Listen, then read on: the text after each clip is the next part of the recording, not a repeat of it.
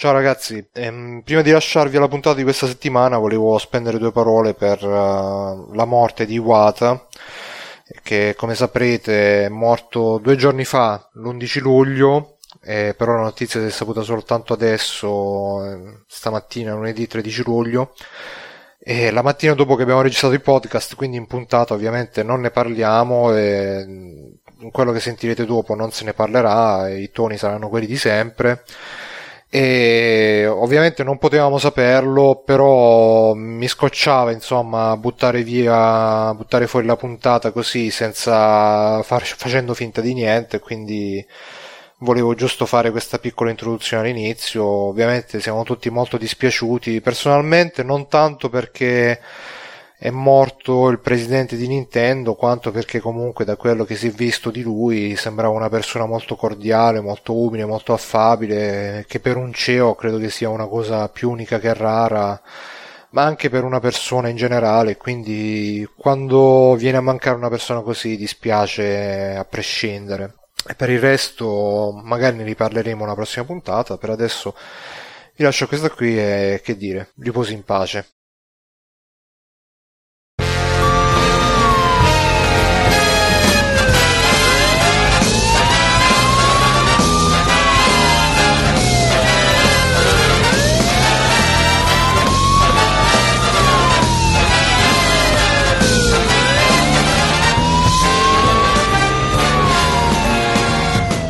Amiche e cari amici, bentornati su Free Playing, bentornate, prima le donne, poi bentornati dopo gli uomini, sessismo al contrario. Free Playing, il podcast delle chiacchiere di libertà sui videogiochi dintorni. Io sono Bruno Barbera, con me c'è Simone Cognome. Ciao Simone. Ciao, ciao, ciao a tutti. Come stai Simone? Bene, bene, accaldato, quasi Grande. sudato. Anche io, quando parlo con te, mi viene sempre la temarella. Inoltre abbiamo con noi il maestro Mirko. Ciao Mirko. Ciao, ciao a tutti. Ciao Mirko. E ritorno da... ritorno da... Da Comics Reggio Calabria. Calabria Saudita. Calabria Saudita. o Impero Ottomano. Eh. Ah, per questo sei tornato che ti sei perso tutto, perché là non c'hanno internet. Stanno, stanno ancora col, col, telegrafo. Ma no, tro- c'era anche il wifi, quindi dai. Eh, ma la velocità del wifi era... Era... Quella della Salerno Reggio Calabria. Ma quello è normale, Mirko, siamo qua a fare una scena di, di leghismo e tu niente, non ci supporti, vabbè. Eh, ragazzi, che devo dire? Niente, l'hanno trattato troppo bene. Eh sì, sì so, no, no, il sole, dicevo, sono, sono stato, io sono stato talmente bene che un po' mi è dispiaciuto tornare. Invece la mia valigia è rimasta direttamente là, quindi... ah, sì? Ma aspetta quando torna, ho detto. esatto. Bene. Cari amici, stasera non c'è il mitico Davide, che è sempre a Napoli senza, senza internet, senza telefono. Mandati una cartolina che noi gliela, rigiriamo. Non c'è Simone Tagliaferri perché non si è sa. Napoli, anche lui. E anche lui a Napoli, probabile. Stefano Biggio sta. Non lo so. A Napoli? Sta, anche lui, sì. Però in compenso stasera, porca puttana, abbiamo un ospite di rilievo, un ospite di riguardo, un ospite che io già sto facendo l'inchino, la riverenza mentre lo dico. Cari eh, amici, si sente male. cari amiche, cari amici, telescoltatori, telespettatori. Mi dico... Io sento male, scusate se interrompo. No, anch'io sento male. Ecco, Bruno, secondo me... Probabilmente si sono riaperti i torrent da soli, Bruno, state attento. No, mi sa che il server che c'ha qualche problema. Comunque io registrandomi mi registro bene, quindi alla fine... Ah, eh, okay. intuiremo, dai. No, però voi vi, sentite, voi vi sento male. Uh... Ecco, ecco, ci siamo noi. Sì, saranno delle cose del server che se ne va e viene, devo cambiare sto cazzo di server. Comunque, cari amici, abbiamo il super ospite direttamente dal tentacolo viola, il mitico Davide Moretto. Ciao Davide. Ciao ragazzi. Ciao, ciao Davide, come stai? Accaldato anch'io, abbastanza bene, tutto tranquillo, insomma una figata proprio. Tutto bene, ma non c'è manco il pensiero della prossima puntata perché è uscita da poco, ricordiamo. Sì, esatto, è uscita neanche una settimana fa, quindi per i prossimi 6-7 anni non ci saranno puntate del tentacolo viola, quindi eh, sono molto tranquillo. Però vi eravate vi siete rimessi in, eh, in carreggiata, se non mi ricordo ma insomma, almeno una al mese. Sì, in realtà la maggior parte della colpa è mia perché non, non riesco a starci dietro, però quando riusciamo a trovarci registriamo. Eh, ottimo. Quindi, poi ovviamente il problema non è tanto registrare, ma poi montare il tutto e, e il resto. Che Addirittura fai, fai il montaggio, cioè che, che cosa... No, una volta facevo una roba veramente che se ci penso adesso mi vengono i brividi a pensare quanti miliardi di euro ho perso. No, no, il montaggio in realtà è molto veloce, però tra fai la copertina, fai questo, fai l'altro... Insomma, Addirittura la copertina. Bruno, Beh, sì, ma l'hai sentito mai il titolo viola oppure che...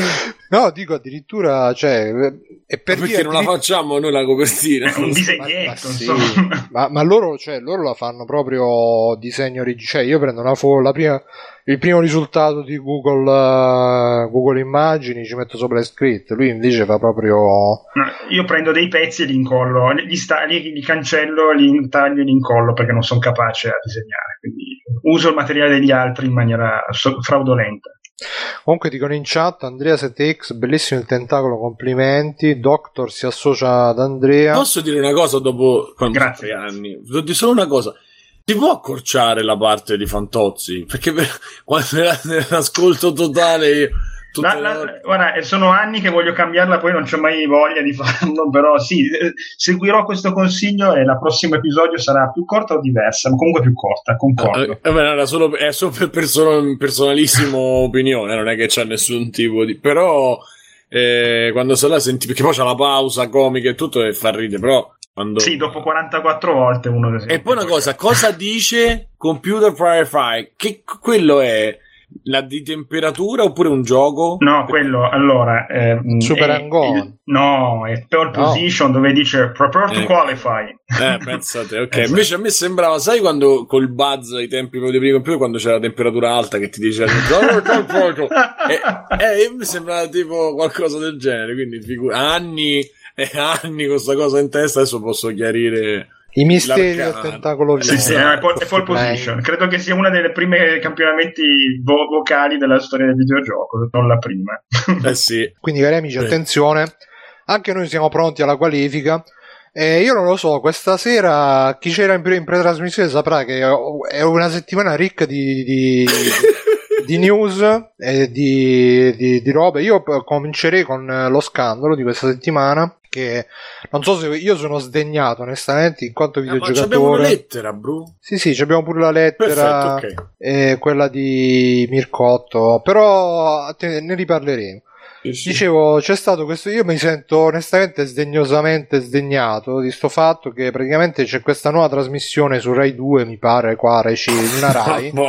ah, Rai 2 si chiama Il Verificatore. Attenzione, il verificatore parla, ha, parla, ha, parlato male dei videogiochi. E io ho già scritto alla Rai, ho già scritto a chi c'è mo alla Rai, Bruno Vespa, Mollini. Vabbè, ho ho scritto cara Rai. Liga, ma che cazzo chi, stai chi è il direttore della Freccero? Simone, tu che no, ne sai? Magari Freccero, non me lo ricordo. Tarantola, come si chiamava lì? sì. Era Taranta. Si chiamava Taranto, come si chiamava? e... Vabbè, comunque, sempre una cosa del genere. Io l'ho scritto, ho detto, sentite, perché praticamente dice che non lo so, hanno, sono andati tipo, hanno, sono andati dentro la cameretta di uno, hanno detto, eh, ma tu oh, inneggi a Satana e giochi videogiochi, lui ha detto, sì, bastardi, no? E tutte queste cose qua, giustamente la gente eh, adesso crede che i videogiochi facciano male, io non so. Da- Davide Moretto, tu che so che c'è un figlio, vero? C'hai, c'hai figli, eh, sei padre, papà. Papà, U di uno, sì, sì, sì. Eh, tu che comunque lo, lo, fai giocare ai videogiochi violenti, tuo figlio, giusto? No, videogiochi violenti no. Però oggi abbiamo giocato uno contro l'altro a Rocket League e, e si è arrabbiato. Però vabbè. Dai, veramente? Sì, sì, sì, sì. sì, sì. Come... No, se, la, se, la, cava, se la cava. Se no, i giochi violenti no, ma perché mh, mm, insomma, so, sono un, un videogiocatore che, che, segue il PEGI. Però mh, mm, sì, no, giochiamo insieme parecchio, sì, sì, sì. Ma quindi tu gli fai da guida, tipo questo sì, questo no? Eh, sì, ma penso che sia abbastanza piccolo ancora. No, ma se no, qual è il vostro record a Virtual Inseminator?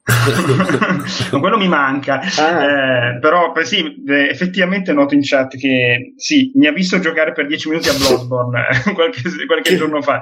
Però è proprio l'unica volta che mi ha visto giocare un gioco violento. Ah, è Comunque, vero che l'ha raccontato anche... Beast, sì nel coso là che ha fatto il tifo per te, grazie. Sì, sì, sì, emozio- mi, mi, sono emozionato, quindi sì, sì, no, però Beh, basta, ma... la, quando batti la Cleric Beast più o meno è... Come quando batti la Cleric. tipo la prima volta, no, so quelle cose tipo... Con la Cleric. Sì, esatto. No, no, però giochiamo tanto a Mario Kart, a Yoshi, tutti in, in coop. No, è divertente. Ah, l'ho fatto apposta per avere qualcuno con cui giocare di nuovo. Se tutti eh. sempre... Bene, Quanto quindi... c'ha adesso? È quasi sette anni. Ah, vabbè. vabbè. Grandicello. Ma un po' sono dolori allora. Senti, eh, ma... ma già adesso su un paio di cose. Eh. eh.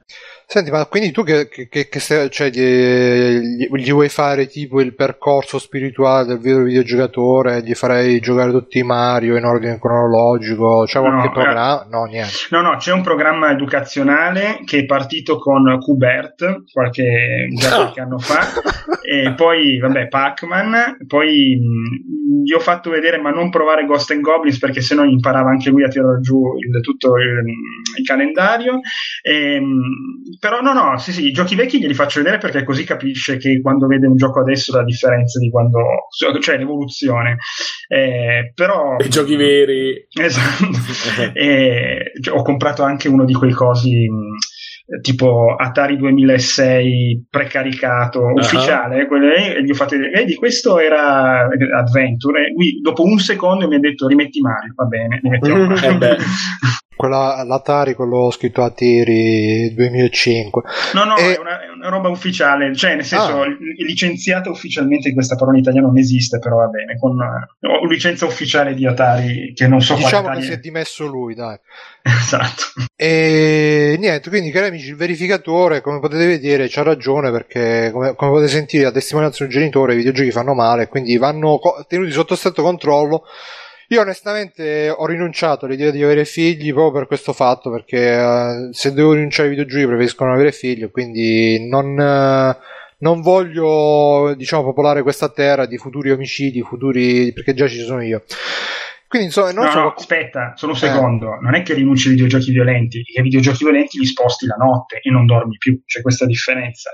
Cioè, video... fino alle 8 di sera 9 giochi con i pupazzetti, e dalle 9 in poi giochi col sangue. esatto. Grandissimo. E no, quindi nessuno di voi l'ha vista. Purtroppo non l'ho vista neanche io, me la sono persa. Però eh, da, dalla regia Donny Yen ci consiglia di, di, andarcela a vedere perché ora trovate il link sul, sul sito. E a proposito di sito, sentite qua che. Uh, vi citate su www.freeplaying.it, Facebook, Google Plus, eccetera, eccetera ci trovate anche sul nostro gruppo Facebook, che è praticamente lì da dove um, facciamo la, la, come si chiama, prendiamo le news, discutiamo con i lettori, eccetera, eccetera.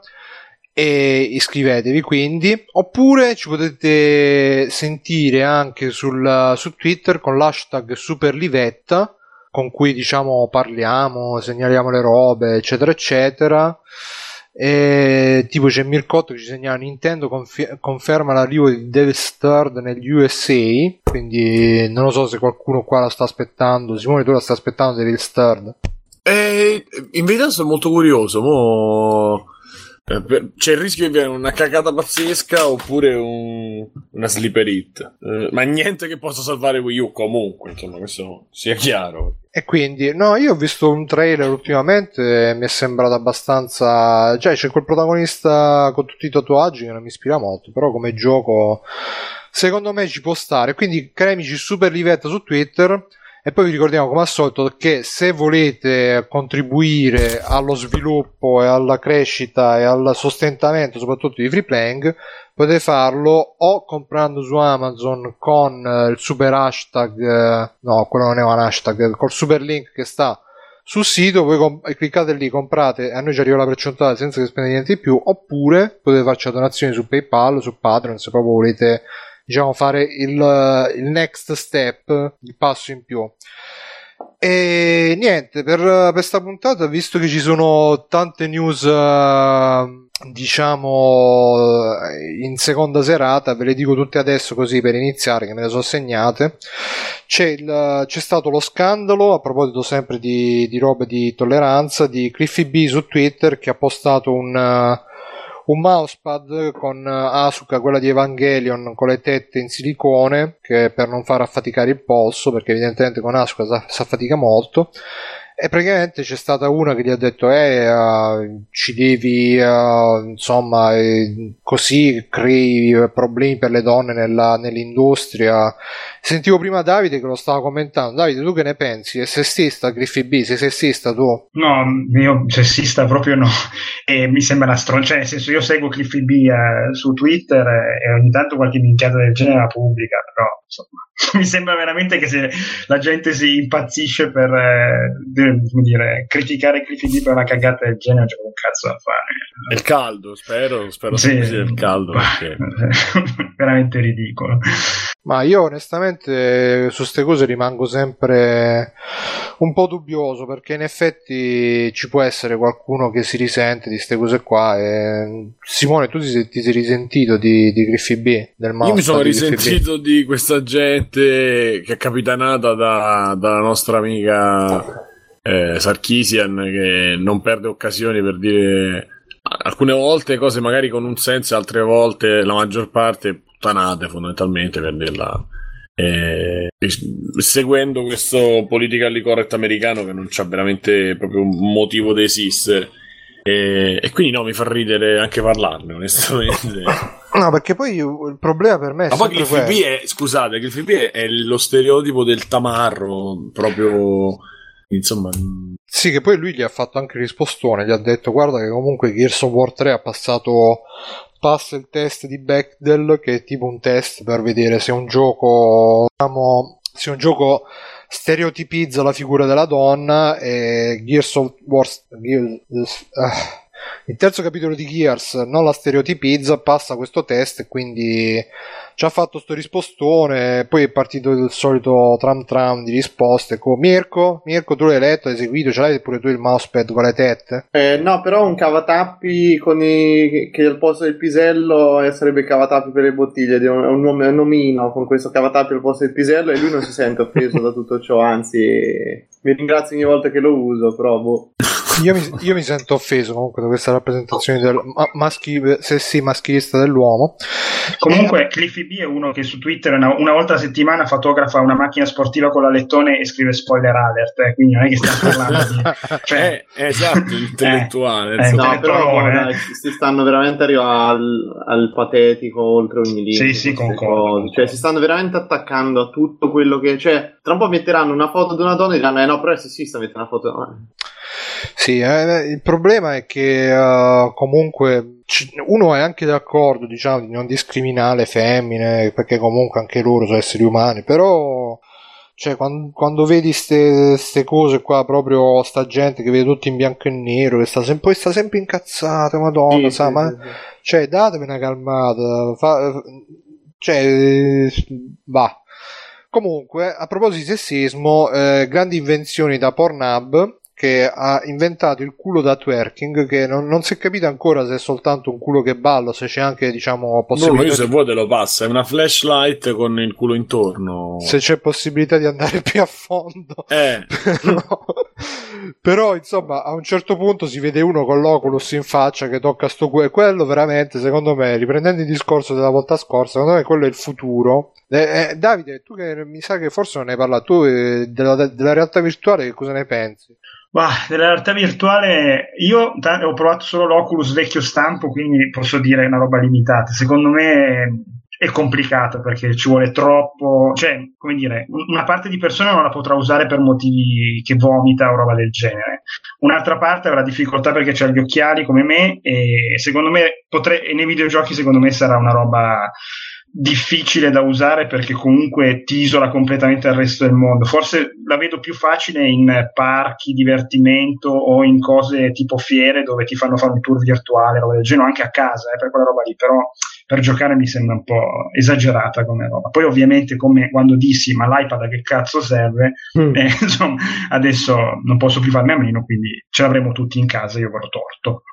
Ma io eh. continuo a sostenere che sarà per il porno, come fanno vedere il film. Scusa Simone, stavi dicendo? No, no, io Sostieni anche tu il porno? No, ripeto la stessa cosa che secondo me da una settimana all'altra non è cambiato molto e quindi vedremo. Però io ho visto durante la pausa caffè in cui Pierpaolo parlava, e lui ci crede molto, insomma, Pierpaolo Greco parlava de- de- della cosa, ci crede molto ai visori, specialmente a Oculus. Io credo eh, e confermo quello che avevo detto settimana scorsa, secondo me.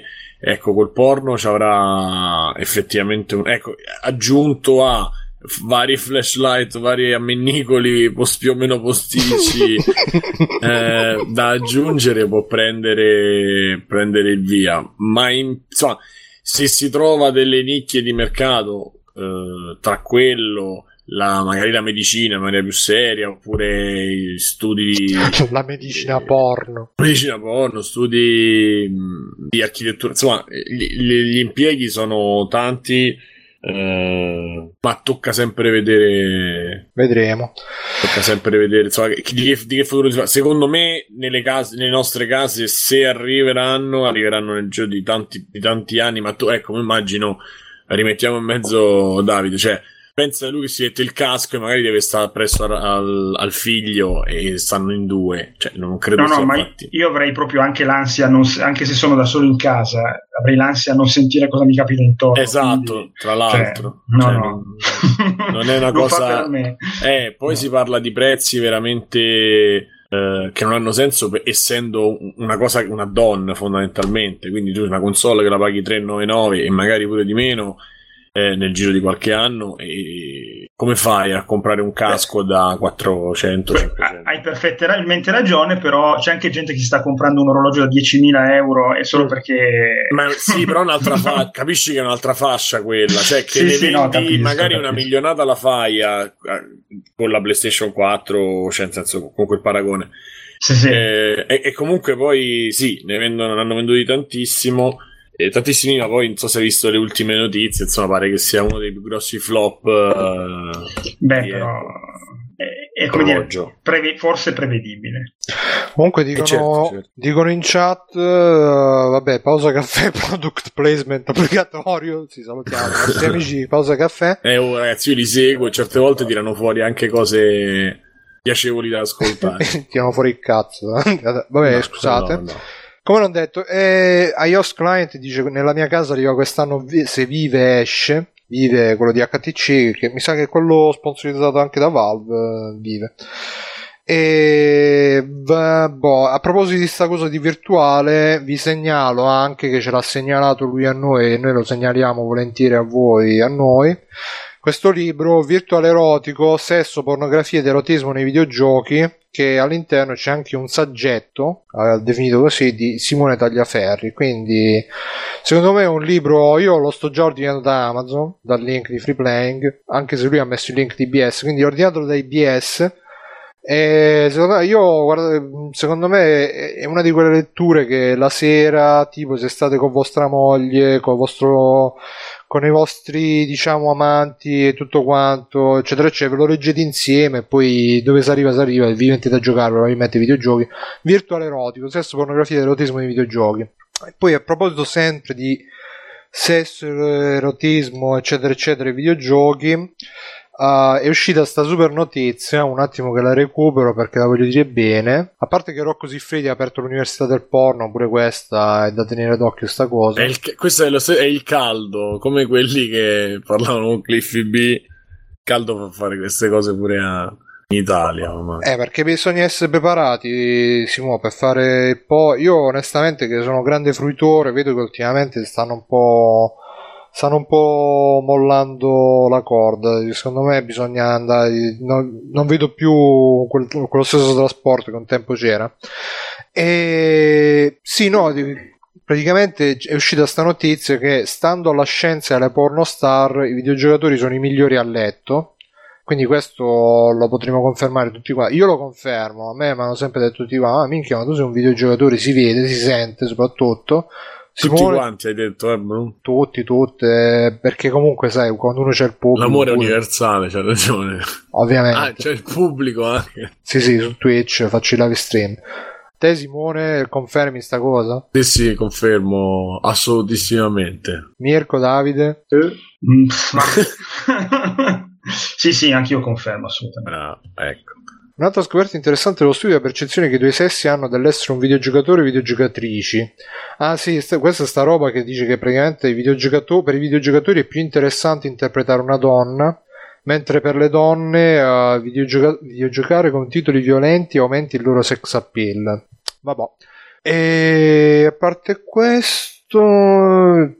Ah sì, poi c'è stata la super news di quello che ha drogato la ragazza per uh, giocare con i suoi amici, col suo amico so se avete sentito, avete Ma non letto. bastava mandarla in cucina. Evidentemente no, perché l'ha mandato in cucina, gli ha fatto il tè, poi gli ha messo anche il diserbante nel tè per addormentarla e poi è stata... Il diserbante addirittura. Eh beh sì, per avere l'effetto perché non si addormentava.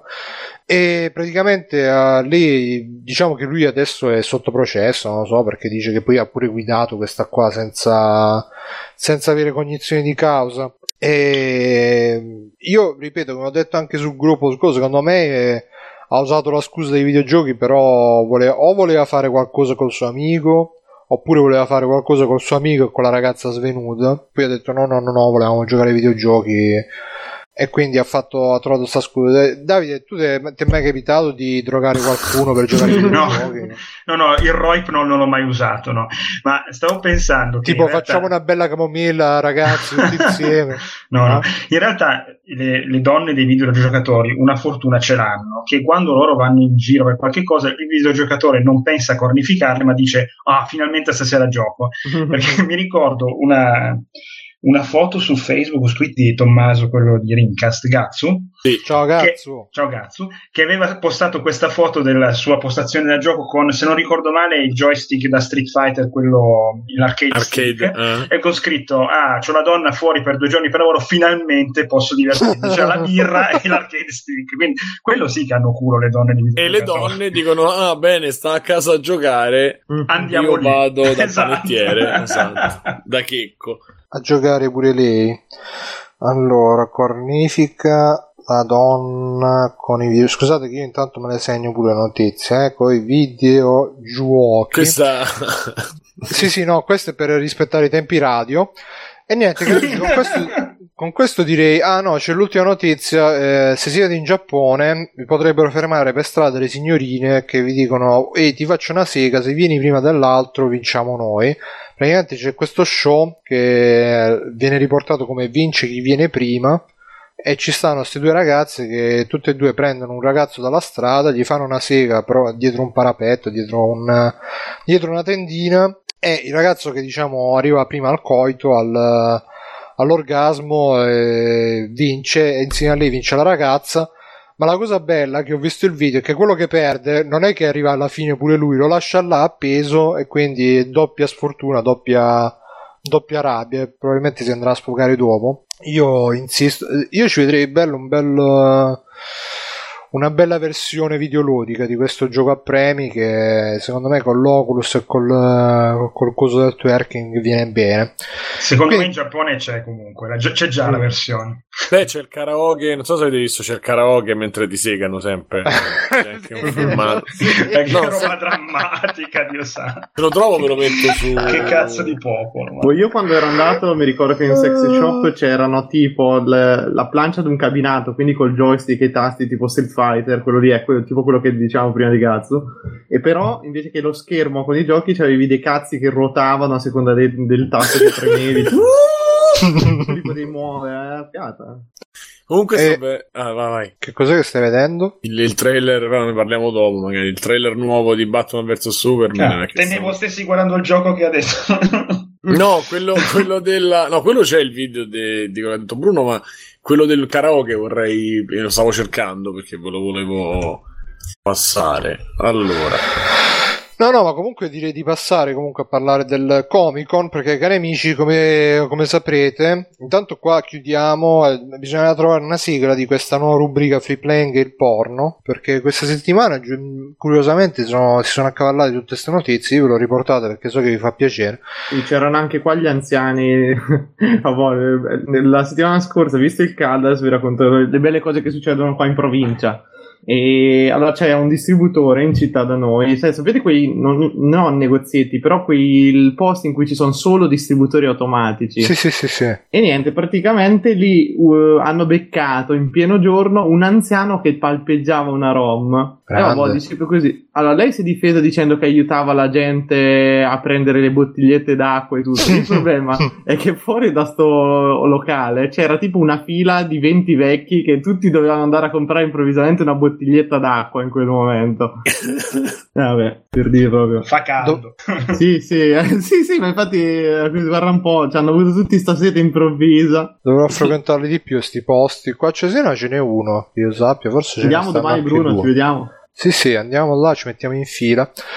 e quindi, cari amici, dicevo, chiudendo con... Uh, perché giustamente noi vi diamo questa cosa, così voi appena iniziate il podcast, se avete urgenze, cose, ve le potete togliere anche ispirandovi a queste notizie, così poi siete più attenti per le notizie dopo che sono molto importanti perché come tutti saprete c'è stato c'è, c'è, c'è stato o c'è ancora il Comic Con è finito adesso? O è ancora Mirko tu che sei più eh, credo che, finis- che sia finito stasera cioè comunque stia finendo un po' in queste, in queste ore.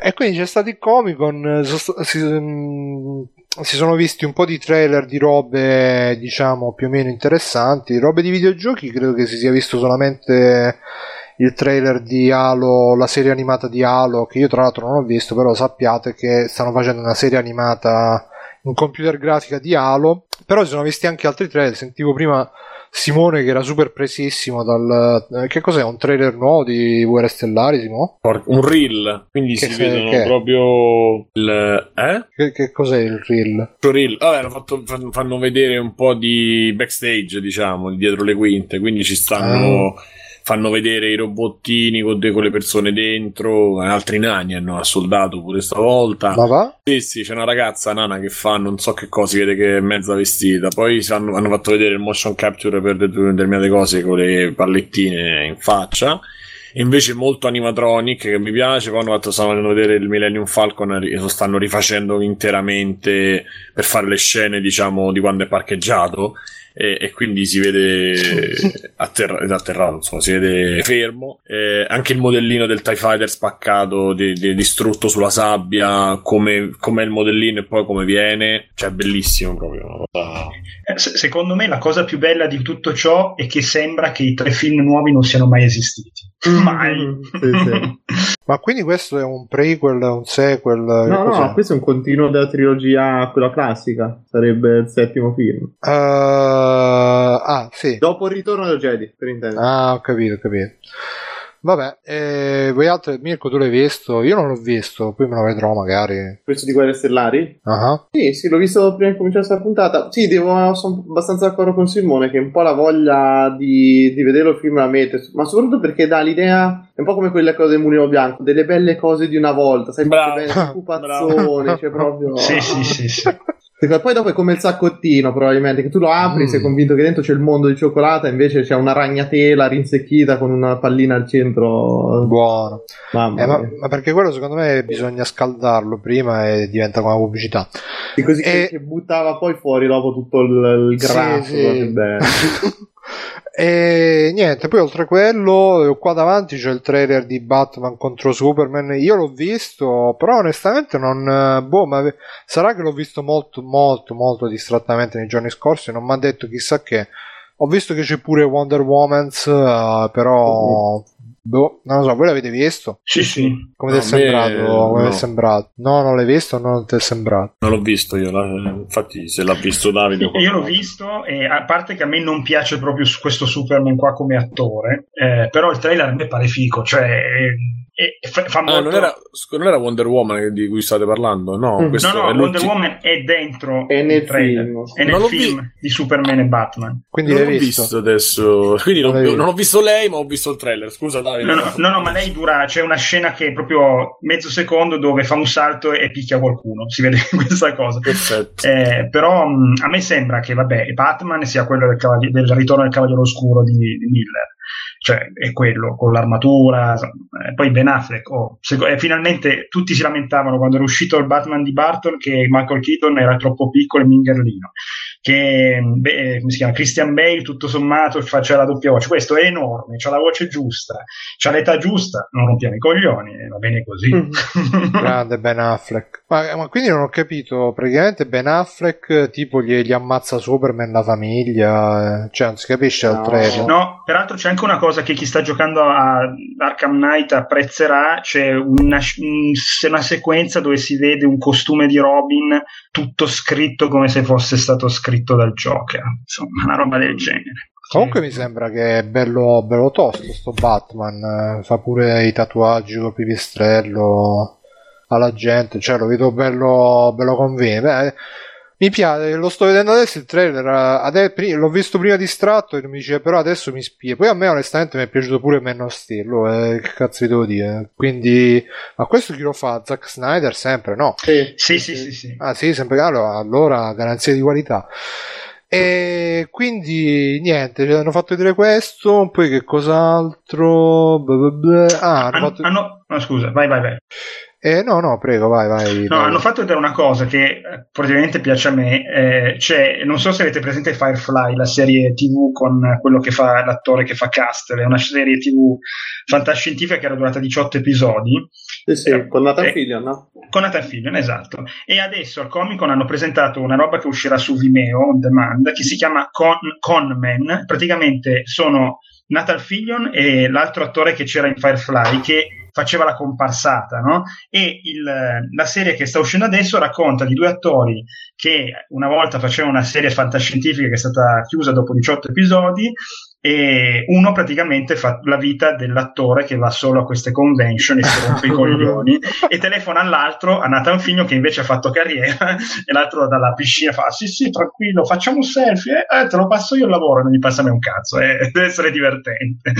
Come si chiama? Conman? Conman sì sì sì. È figato e niente, dice no, a parte questo è uscito anche il trailer di Ash uh, vs Evil Dead che è stupendo, bellissimo, diceva pure Mirko prima che fatto se- sembra veramente uh, il seguito dell'Armata delle Tenebre come se, se fosse uscito il giorno dopo. Tra l'altro il, uh, la prima puntata la farà proprio la dirigerà proprio Sam Raimi e poi le altre non lo so che se le diceva sempre lui mi diceva Simone Lancin 9 che, che lui c'ha il dubbio che magari Ash si vede solo nel primo episodio e poi negli altri tipo passa la passa la palla secondo me no. Cioè, ma per come pure... si vede dal trailer anzi se, sembra proprio che la serie sarà putta poi magari nell'ultima puntata da quell'impressione che ci possa essere un passaggio però anche i due personaggi che ci sono come comprimari, cioè, sono bellissimi perché hanno proprio l'area dello sfigato totale. Io spero sì, che loro giochino proprio sul fatto che loro partono da sfigati in maniera pazzesca e poi stando con lui diventano cioè, una, una nuova versione de, di Ash, dai. Però il, film, cioè, il trailer è bellissimo. Però me. la serie proprio, si cioè, chiama... riesce veramente a catturare tutta quella, quell'atmosfera lì di, del film, di tutti e tre i film, un po' c'è l'umorismo al punto giusto. Hanno prima fatto un, ah, così un lavorone. Ah, c'è pure Xina, tra l'altro. Eh, Anche la fotografia. Sì, sì, hai visto che hanno ripulito delle parti poi dei mm-hmm. film vecchi. Mm-hmm. C'è tutto quel gioco sempre con la camera che volano tra diciamo cos'è il, che la cosa di Raimi del sì sì sì che inquadrava da, da sotto verso sì, sì, sì, sì, sì. sembra molto curato Mm, sì. Tu Davide l'hai visto? Che, che ne pensi? Ne... Sì, sì, l'ho visto e apprezzo. Peraltro la serie si chiama Ash vs. Evil Dead, quindi mi aspetto che Ash ci sia sempre. Sì, infatti, infatti ci ho pensato mentre lo stavo dicendo, quindi Ash ci sarà sicuramente. No, come, però in effetti c'era pure la serie che si chiamava Highlander, però Christopher Lambert c'era solo la prima puntata, poi dice, oh, ciao cugino, ti lascio tutto a te. E però, però... Non, era, non, si chiamava McCloud all'Highlander, ah no, era McCloud anche l'altro. Sì, sì, a me è Duncan McCloud sempre. Sì, sì, sì, è vero, è vero, eh, vabbè, peccato. No, no, comunque ci sarà Ash e basta. E poi niente, a parte questi, altri trailer, eh, è uscito quello nuovo di Walking Dead, ho provato a vederlo ma non me lo faceva vedere da mi diceva questo trailer non è disponibile nella, nella vostra regione, cose del genere. Non so se voi l'avete visto. Boh. A me onestamente no. Walking Dead eh, boh, sta un po' no. perio- periodo di fiacca. Tra l'altro deve uscire pure uno spin-off che non ho capito su che cosa sarà, comunque c'è anche uno spin-off. E poi è uscito anche quello, il trailer leccato, liccato di Suicide Squad. Mm. Non so se voi eh, lì io non vi sì. seguo più, no. No, questo non l'ho visto. Sì, no, l'ho, l'ho, scoperto ora che era c'era. Beh, ma stanno facendo quello che ha fatto la Marvel, cioè stanno cercando di creare l'universo cinematografico DC, mettendo poi tutti questi personaggi minori, sperando di fare un pochino il botto, diciamo, però boh, io, a me proprio non mi ha detto niente, niente, anche perché tutti volevano soltanto vedere il Joker. Come come... Ma cioè, ne frega niente di niente di tutti gli altri personaggi, ormai è... sarà il film sul Joker, boh, vedremo. Ma... Ma a me non. Eh, boh, se, il problema è che la DC, a parte i personaggi super iconici, poi. Secondo me su queste robe minori funziona meglio la Marvel, perché dalla Marvel, uh, boh, tipo i Guardiani della Galassia, i Vendicatori, pu- ma, ma, pure Iron Man. L'altro giorno vedevo il, ci ho visto l'honest trailer di Iron Man e lo diceva, sì, chiaramente, dice chiaramente che Iron Man, l'eroe di terza fascia, che poi improvvisamente grazie a quel film è diventato il super protagonista. Ma più che al film, grazie vero, a... eh, Bruno, all'attore in verità.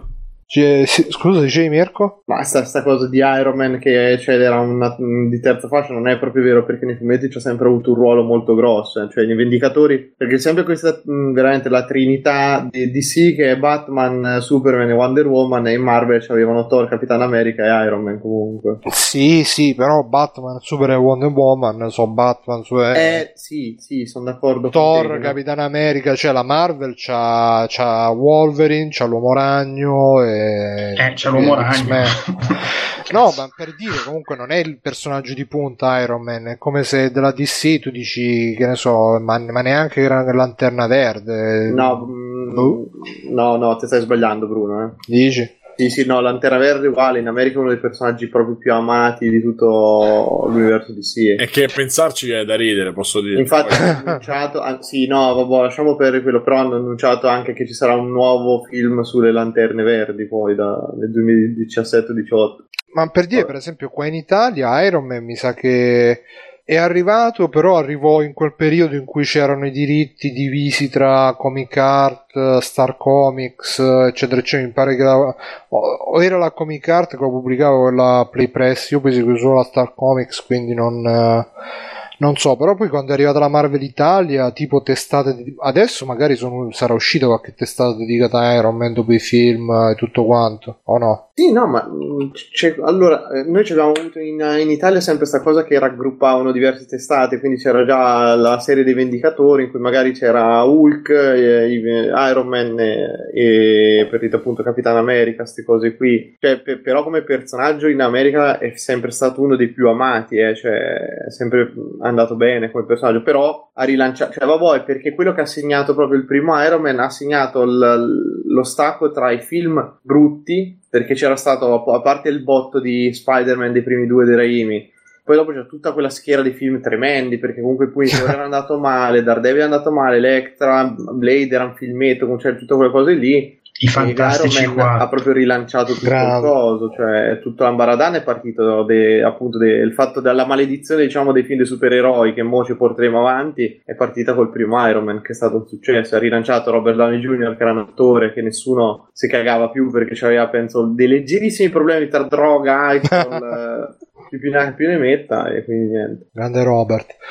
E no, a proposito di Daredevil, mi sa che ho letto di sfuggita che sono uscite anche delle immagini dietro le quinte di, di lui col punitore. Io ci spero tantissimo de, nel punitore, anche se boh, insieme a Daredevil, io avrei preferito una serie solamente sul punitore, però vabbè, non si può avere tutto. Speriamo che abbia successo, gli facciano una serie sua. E altre robe, vabbè, poi l'altra cosa che ha creato un pochino di polemiche, a dir poco è uscita la foto dei, delle nuove Ghostbuster e un po' di gente si è risentita. Io ho visto anche su Facebook gente che diceva: Ah, e queste le, le femministe qua.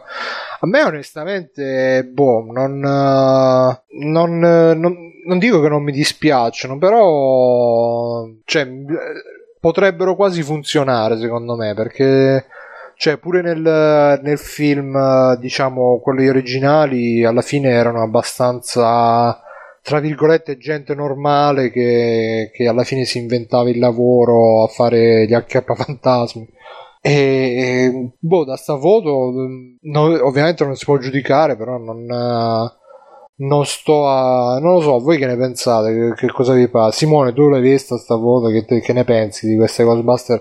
Del gentil sesso. Ma per me non c'era bisogno di rifarlo e se proprio do... so quei film che come diceva poi ricollegandomi pure al tentacolo come Ritorno al futuro eh, che per fortuna Zemeckis ha detto finché ci sto io grande Zemeckis. eh esatto non vi azzardate. Questa operazione è un'operazione veramente per spillare i soldi e chi adesso in teoria li dovrebbe guadagnare quella fascia di età che adesso diciamo in teoria lavora e che ha la possibilità di, di spenderli.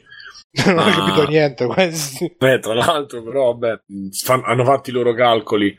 Però il onestamente il la foto non, non, non, a parte l'Ecto One, non c'è nessuna cosa che mi faccia pensare in bene. Ma non perché siano donne, ma proprio perché già il concetto di rifarlo non mi, non mi piace. Poi farlo così, ancora peggio. Anche se mi pare che uno è morto di, degli altri, però. Eh, mi sa di sì, eh, quello Egon, quello sì. super scienziato. Sì, sì, sì, che era fonda- sarebbe stato quasi fondamentale perché uno. Cioè... No, diciamo che era uno degli sceneggiatori degli altri due film. Sì, quindi... sì, sì, ma oltretutto era anche un personaggio comunque bra- era un, cioè se moriva sì, negro con tutto la, con Winston se, cioè, se, se, ne prendevano un altro era uguale poi ma Winston eh, sono tutti uguali. questa la rubo da non mi ricordo chi l'ha commentato su Facebook che ha detto beh per, perlomeno c'è ancora un uomo nella squadra e se guardate la foto.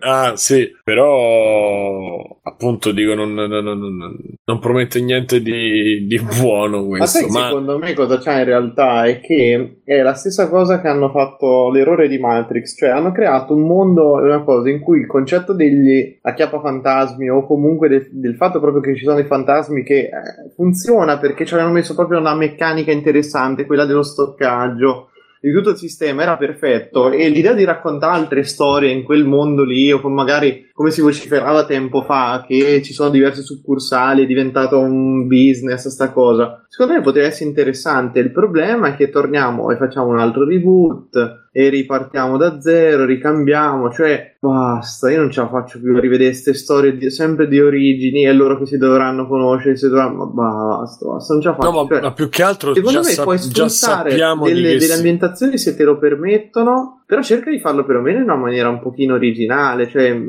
queste proprio le sembrano le brutte fotocopie degli altri, boh, non lo so. Beh, per, dato per scontato che non sappiamo come sarà il film. Sì, assolutamente, eh, però eh. la regista dai parte male, diciamo. No, no, quello sì. Il regista non so chi sia, però quello che volevo dire è che già il secondo Ghostbuster secondo me, cioè non era un gran Il primo film, era autoconclusivo, punto, è finito, basta, cioè nel senso. Sì. E poi che siano donne, cioè, avessero fatto un nuovo un reboot di Ghostbuster con degli uomini, ma non me ne sarebbe fregato niente lo stesso. Sì, bravo. cioè, era indifferente la... Boh. Però speriamo, vediamo. Il Comunque, è Paul Fig, Feig. Feig. Quello che dico io è che sta cosa di reboot ha rotto le palle un po' a noi che abbiamo visto gli originali, perché mi immagino che uno di 12 anni non abbia...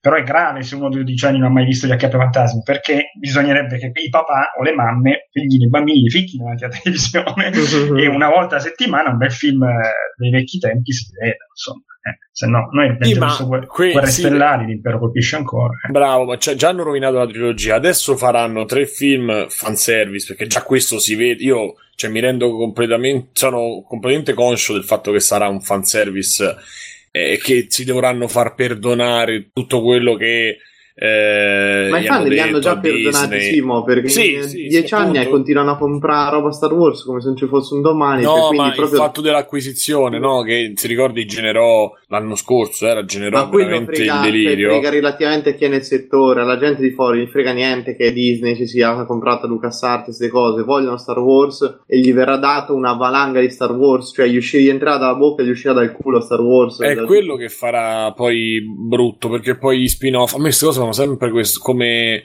idee, mi hanno sempre dato fastidio. Mo hanno parlato di quello di Boba Fett, che può essere anche una, una persona, cioè un, un, personaggio affascinante. Poi quello con, non ho capito se c'è una serie TV o un altro, un altro film solo su Darth Vader, che voglio dire, insomma, che grazie. Però, eh, anche no. cioè, stanno veramente, già, già hanno esagerato e neanche è uscito il primo. Eh, quindi non ha proprio, secondo me non ha proprio senso eh, a parte Guerre Stellari ha travalicato gli anni, ha superato eh, decenni e decenni, quindi ci può stare sì, anche. Ma, ma, poi su Guerre Stellari ci puoi, c'hai ormai una letteratura da Knights of the, cioè 10.000 anni di storia che mm. puoi massacrare. Sì. Esatto, quindi ci può anche stare. Ma quei film che sono belli nel loro contesto, cioè come se oggi rifacessero i Goonies, non ha eh, peccato senso. che anche, anche, lì hanno annunciato il seguito. Appunto ti dico, cioè non ha, non ha senso senso questo vuol dire tanto che Hollywood sta in crisi, anche perché poi eh, più annunciano questi film e più le serie tv diventano fighe perché eh, lo dimostra il fatto che il trailer di Evil Ash per dire eh, di Evil vabbè insomma del sì, nuovo sì, La Casa la serie tv è spettacolare e, e, comunque i registi si buttano dai Wachowski a come si chiama quello, quello di Shamalayan che comunque vabbè secondo lui si è rifugiato nelle serie tv perché giustamente il cinema ormai non è più credibile però insomma comincia a div- è cominciato già da qualche anno a diventare veramente il mercato trainante il mercato che sperimenta anche perché forse paradossalmente i costi sono anche o, o, minori o più ammortizzati, questo non lo so. E il cinema è rimasto con niente, con cinque registi che fanno mondezza quasi tutti. E, e ci rendono Tarantino, per quanto sia io amantissimo, eh, però uno dei pochi che aspetti con ansia eh, o qualcosa della Pixar, cioè sono quei 4-5 film che aspetti eh, spasmodicamente poi secondo me l'altra metà è mondezza, oppure devi andare a cercare nei, nei, nei, o nei festival oppure nello streaming eh, tramite passaparola eh, nel cinema orientale. Insomma è una situazione brutta almeno per, per quel poco che ne posso parlare dire io di, di, di film. Quindi tristezza per i film vivi i telefilm e di che cos'è che stiamo parlando? Ah, qua c'è Stix che dice in chat su Twitch: Ma è vero che il bambino della minaccia fantasma è morto? Credo l'attore, non lo so onestamente, spero di no. Poverino. Comunque le Ghostbusters uh, dicevano in chat eh, che schifo sono tutte racchi. In realtà le due Smills, stavo vedendo adesso le foto, e come attrici, cioè se vedete le foto, diciamo quelle da da, da, da, agenzia una è Kristen Wiig l'altra è non so come si chiama comunque sono super buone. Ma comunque è meglio che non siano almeno su questo è meglio che siano diciamo un po' sì le hanno, le hanno, conciate così perché ci sta nel film che siano diciamo gente tra virgolette normale perché eh, sì trascurare normale perché alla fine poi il bello che, che alla fine nel film in Ghostbuster, ma secondo me era proprio una caratteristica dei film anni 80 che c'erano queste perso- questi personaggi che non necessariamente erano tutti super modelli, super uh, poi se, sì, vabbè, ma anche se eri una bella ragazza c'hai talmente tanti capelli che uscivano dall'inquadratura con delle cose improponibili, quindi... a parte quello, no, ma cioè... comunque se ci pensi nel cinema le facce eh, dagli anni 90 in poi quelle più brutte bruttine caratteristiche eccetera eccetera piano piano sono state tutte segate via oggi se vedi un film moderno non uh, c'è una faccia che non sia super pulita super eh non la vedi almeno vabbè, poi io non è che stia vedendo. Sai più che altro cos'è? È sparito un po' perché il ruolo dei caratteristi, cioè quello che era bravissimo, eh. però c'aveva una faccia particolare che poi facciamo sempre lo stesso ruolo, eh, perché tutti qua, però sto coso qui non c'è più perché sono tutti protagonisti adesso, cioè ti è rimasto, mm-hmm. ecco, Tom Simon Pegg, mi viene in mente perché l'ho rivisto prima nel trailer di Guerre Stellari, che magari ancora c'ha un pochino sta cosa, però si è un po' sta- standardizzata la faccenda, cioè l'attore, i ruoli tendono un po' a essere quelli, a eh, giro e rigiro. Ah, boh, comunque dice sempre Stix che il bambino della minaccia fantasma non, non, è morto, però l'hanno arrestato per droga. E quindi no, non vi drogate, ragazzi, che fanno male le droghe. Io lo so e ve lo sconsiglio. ve lo Soprattutto sconsiglio. se drogate la vostra compagna per guardare, no, per giocare ai videogiochi. Infatti, oppure se vi drogate voi per giocare con la vostra compagna. E... Comunque, esempio... scusa, non è stato arrestato per droga, è stato arrestato dalla polizia del South Carolina per eccesso di velocità a 160 all'ora, schiantandosi prima contro un albero. Quindi ha centrato un albero a 160 all'ora e l'hanno arrestato. Ma perché lui stava sugli scusci ancora. Esatto. Erano i midi clorian quei cazzo di midi clorian di merda. e io ero strafatto di midi clorian vecchio.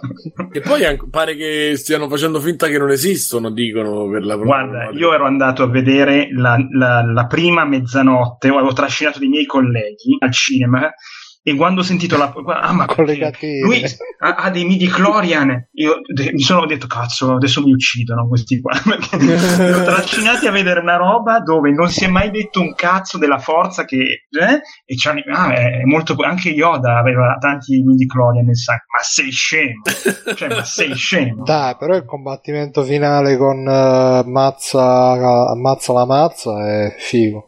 No, no, ma io, guarda, ammazza la mazza il mio cervello si, si, è spento, ammazza che mazza, si è spento il mio cervello dopo midi, la parola midi cloriana, pum! Sì, mamma mia. Ti sei svegliato a casa. sì, sì, a casa, tra l'altro senza un rene, quindi... esatto. Ma guarda, io, io l'ho da vedere al cinema il primo capitolo e mi piacque. Primo perché la, la corsa degli sgusci, dai, alla fine comunque era. Poi era anche il periodo di wipeout, quelle cose là.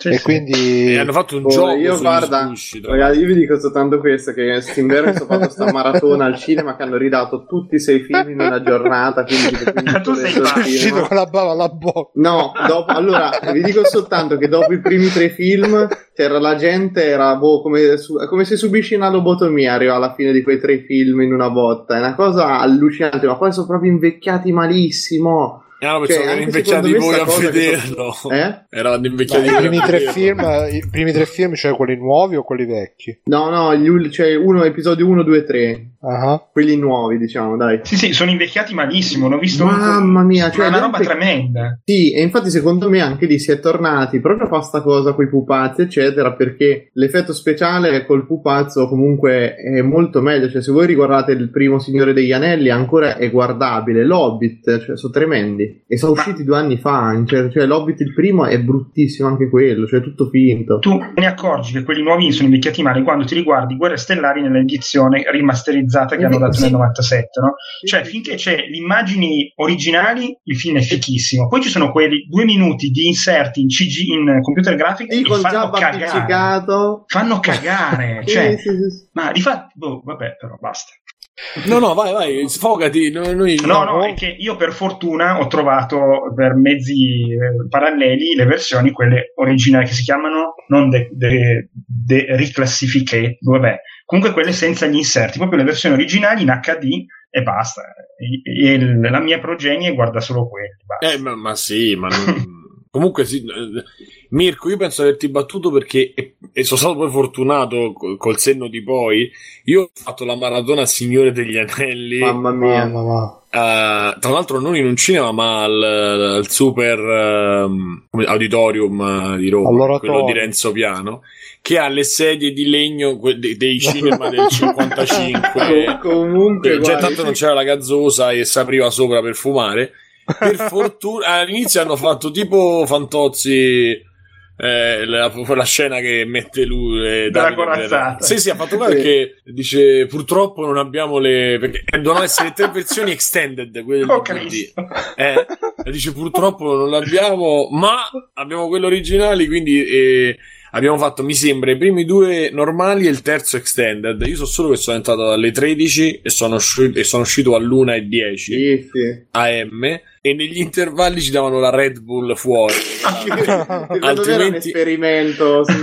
esatto. E vediamo quanti di questi arrivano alla fine. Guarda, no, comunque, roba... scusate, mi sono perso un attimo. Il senso di tutto è che i primi tre film io non li riguarderò mai più in vita mia, cioè non li posso proprio più vedere. È come se quando fai quelle sbornie con un alcolico che la prendi talmente grossa che poi non lo puoi più bere in vita tua. Sì, sì. Stesso effetto, cioè mi hanno fatto e proprio va. E ci sono delle cose che gli abbiamo chiesto poi proprio alla fine del secondo film. C'era la gente che andava dalla, dai ragazzi lì che avevano organizzato la proiezione che facevano scusa, ma non è che possiamo saltare direttamente a quelli vecchi.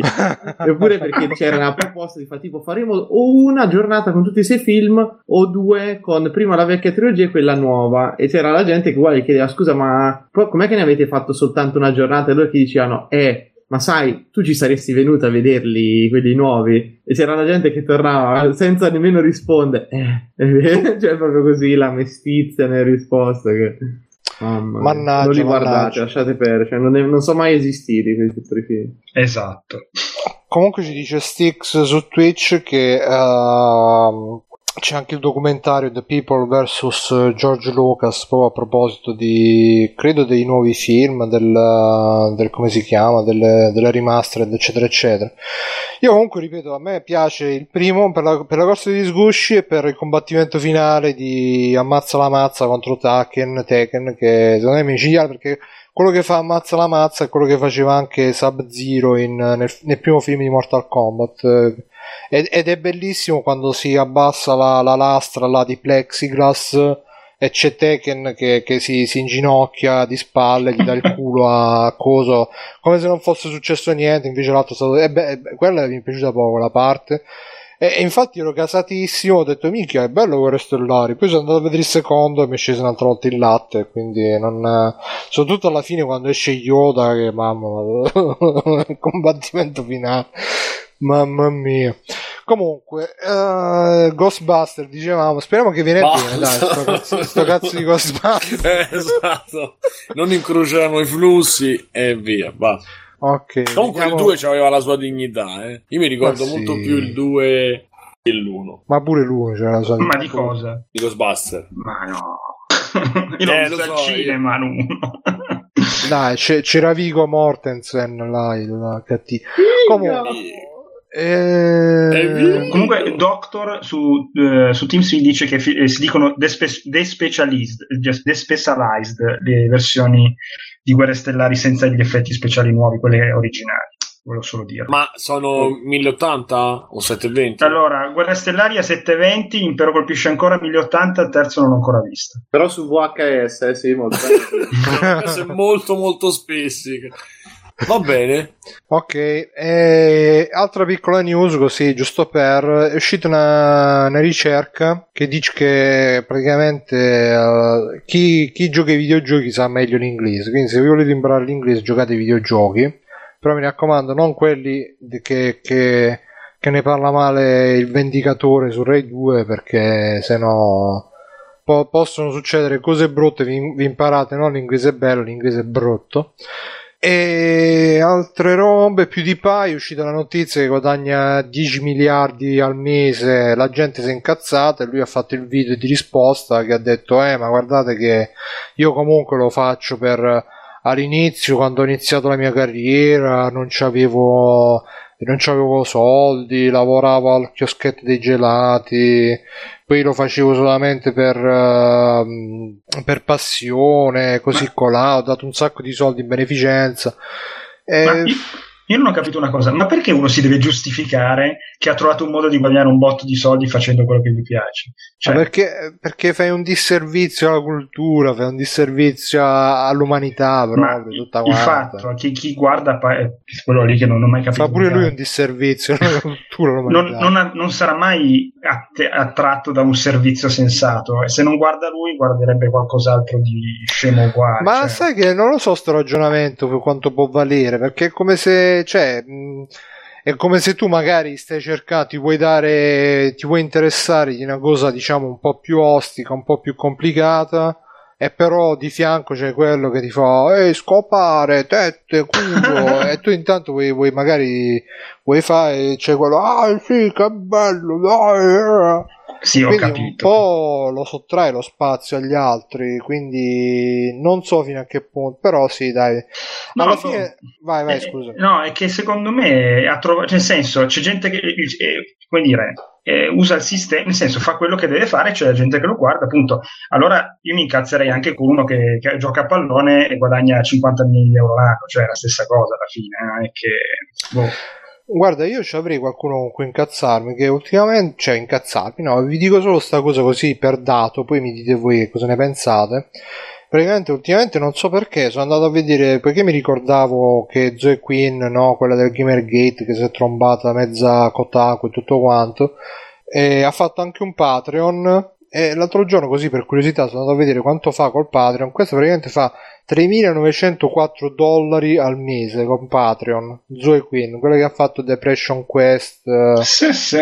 e tutto quanto. E, e, niente, praticamente tra le sue attività ci sono che è andato a parlare tipo al congresso sul fatto di essere uh, di essere diciamo oggetto di bullismo online E queste cose qua, videogiochi nuovi non mi sembra che ne stia facendo, se non ho capito male vuole, vuole diciamo assistere altra gente vittima di bullismo online, ho, letto anche una, una, una, un'intervista su Ars Technica dove sta mezza schizzata, dice che col suo ragazzo attuale passano tutto il giorno a a controllare i forum per vedere chi li, li vuole doxare, li vuole sputtanare.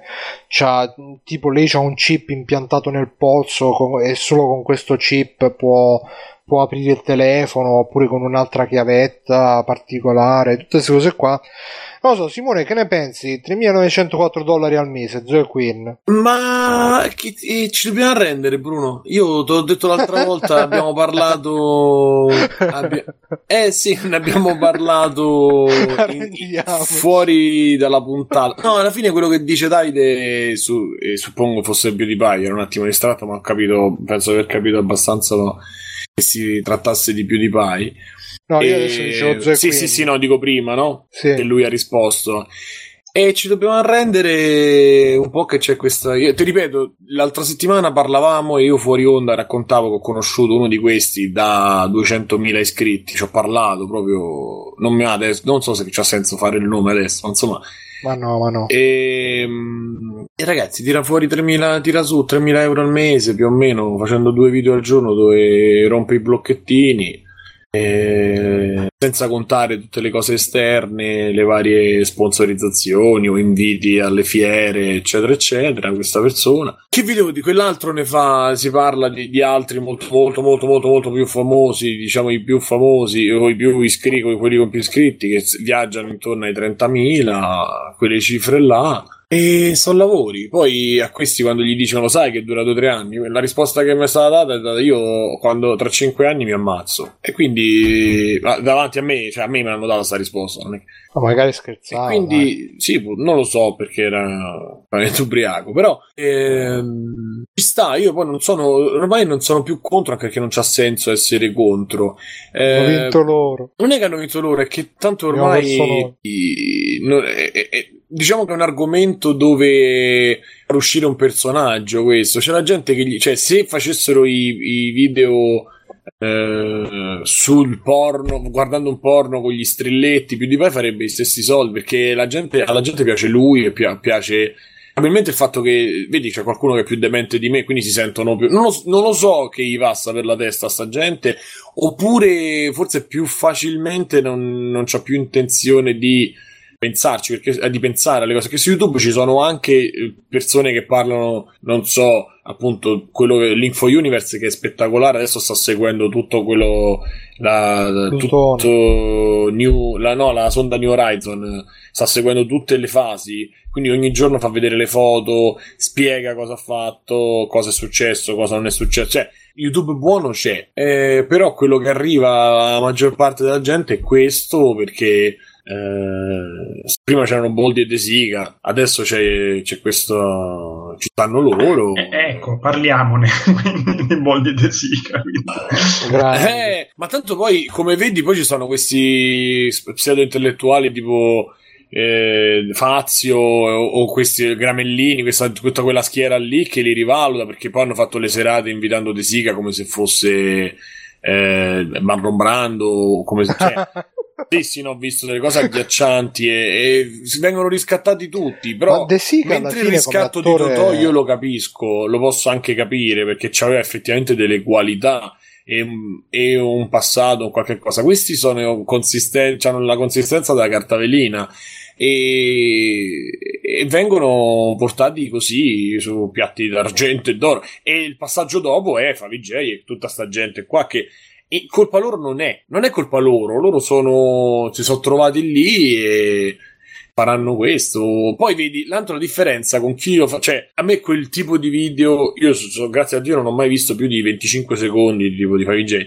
Ho scoperto, forse per affezione, forse per vi- vicinanza d'età, non lo so, ma stavo rivedendo, sto vedendo, seguendo, abbastanza appassionato Outlast fatto da Pierpaolo Greco e e, so, visto anch'io. È una cosa bellissima perché si vede la spontaneità, si vede, non lo so, eh, un altro tipo di eh, facendo la stessa cosa è una, tutto un altro effetto sia per come risponde Pianezzani sia per come ma anche lo stesso divano videoludico che facevamo noi era tutta un'altra secondo me tutta un'altra cosa c'era dietro tutta un'altra roba che quello che che, che ci propina invece questa gente scusa Bruno stavi dicendo qualcosa No, eh, no, dicevo che De Sica alla fine come attore più o meno eh, ogni tanto fa vedere che ha delle capacità, però se si è, o almeno si intuisce, si, si, si può teorizzare che abbia delle capacità, però si è fossilizzato su questo personaggio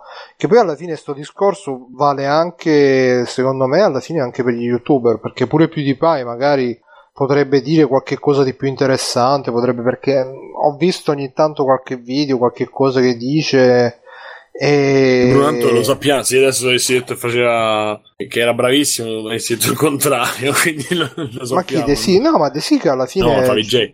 Ma fa VJ no, fa VJ no, ma PewDiePie, PewDiePie ogni tanto che ho visto qualche cosa mi sembra che, che, che stupido non sia, però ormai Ecco, non che stupido non sia, ho visto però che ormai è, è stato, diciamo, ingabbiato in quel personaggio, in quel ruolo, perché se, tipo, per esempio, una volta mi vidi un, un long play, cioè un long play, mi vidi um, che stava facendo il long play di Silent Hill, il primo, e, il primo com- e, e fece andare nel, nel, gameplay tutta la, la, la presentazione del primo Silent Hill che è bellissima secondo me. E il primo commento che c'aveva sotto era what the fuck? Perché così tanta lunga la presentazione? Quindi alla fine questa è gente anche che rimane un po' ingabbiata in questo personaggio che si è costruito in questa, anche in questa audience che, che si è costruita perché lui alla fine ha questa audience fatta di ragazzini e ragazzine che vogliono il video da vedere sul cellulare che senza senza il minimo tempo morto, senza la minima, il minimo calo di ritmo, quindi rimane così. E quindi, oh, Davide, tu che sei mi sembra sei un pochino più grande di noi, come ti poni di fronte a, al fenomeno, visto che poi ne parlate pure poco? Eh, ne parliamo poco perché, vista l'età del sottoscritto, non, è, non sono nel target giusto del, dell'evento, nel senso che io ho guardato 5 minuti di Favi J, probabilmente qualcuno si divertirà, anche io no.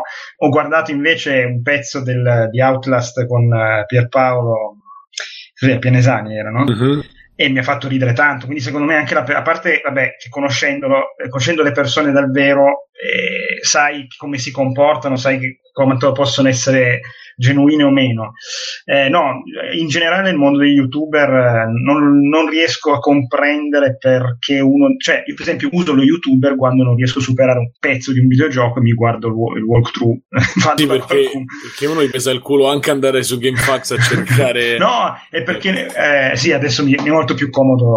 Eh sì, eh sì, sì. Però vorrei ah. portare una, una testimonianza del sottoscritto di stamattina. Ero in una libreria in un centro commerciale ero alla cassa e vedo di fianco alla cassa il libro di Favi J, perché non, non, lo sapevo, c'era un libro. Sì, la vita sotto le cuffie, no? E quello lì, esatto, esatto. Eh. E dicevo, eh, vabbè, fa anche i libri, ok, mi giro e dietro di me c'erano due signore sopra i 50 che tenevano tra le mani il nuovo libro Grey, che non sapevo neanche mm. praticamente... Ah, sì è la versione di 50 sfumatori di grigio vista dal lato di lui. Sì, sì, sì, ecco, io ho pensato, ma tutto sommato Fabi J non è che sia proprio questo schifo, eh, perché cioè, questa... Eri accerchiato comunque, ma eri sì, una... sì, beh, la, la, fiducia libreria... verso il genere umano è, è crollata. Libreria Mondadori? No, era dell'Ipercoop, quindi ah, anche... Eh, boh, eh, sì, sì, nel senso che vabbè, il mondo ormai è questo. Ah, una che voleva fare una, fan, una storia su Twilight con Sadomaso e ha venduto 50 milioni di copie. E questo fai video. E... Ma io quello lo capisco, posso dire no. che lo capisco anche di più. Io, io quello... no. Eh... no. Io l'ho letto il primo, è una merda, è una merda. Vabbè, basta. Sì, però in una, cultu- in una cultura così cattolica nostra, americana. Ma cioè, capito, no? Eh... Non voglio andare off topic perché, però, un conto è un,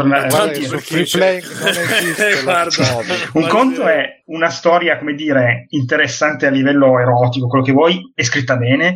Un conto è una storia interessante a livello erotico e scritta male, un conto è una storia che non dice un cazzo e scritta malissimo. Ah, cioè, beh, quella cioè, venduta Però, 50 però secondo me questo, questo fenomeno qui, boh, in particolare non è nient'altro che il codice da Vinci per ma il, codice, sì, ma il codice da Vinci è scritto 10.000 volte, ma no- non Io c'è adesso non l'ho confronto. letto questo qui, però, però sì, no, no, però nel, nel senso, Ti immagini- il classico immagini libro che un 50 po'... sfumature di grigio con Nicolas Cage.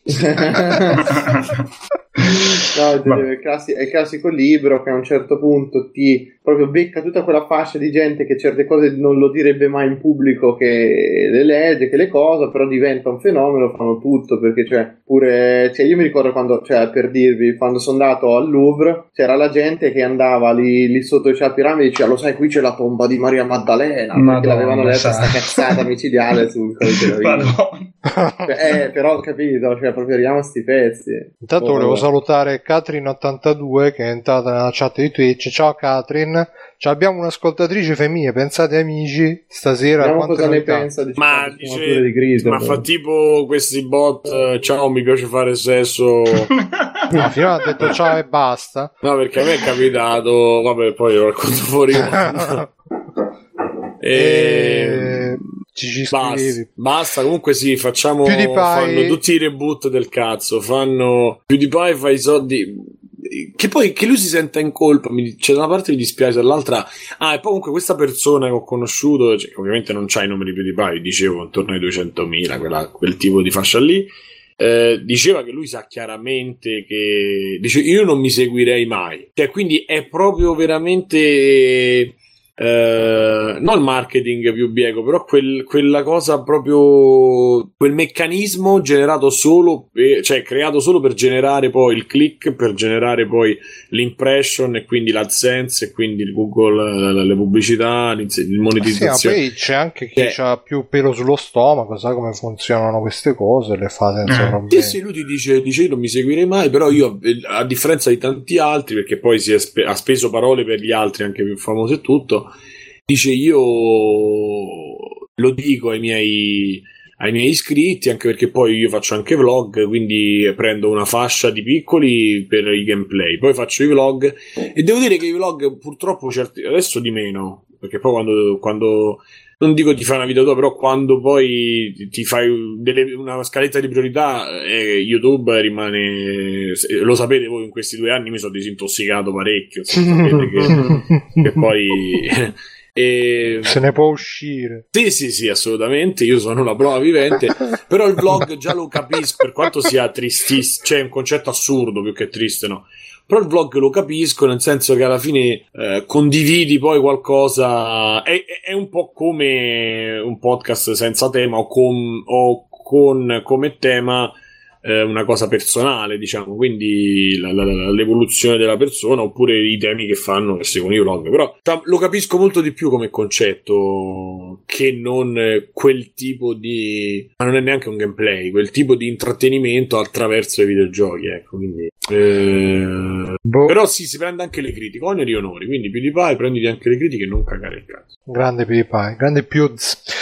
E va bene, a proposito di eh, gente che caga il cazzo, un attimo che ritrovo la notizia, vediamo Comunque è questa, Gubitosi il direttore della Rai, mi sono ricordato. Chi? Gubito, Luigi Gubitosi si chiama. Cubitosi? Gubitosi. Sì, sì, no, infatti io ho scritto, senti PG, qua sta trasmissione, sono, sono svergognato di di questa trasmissione.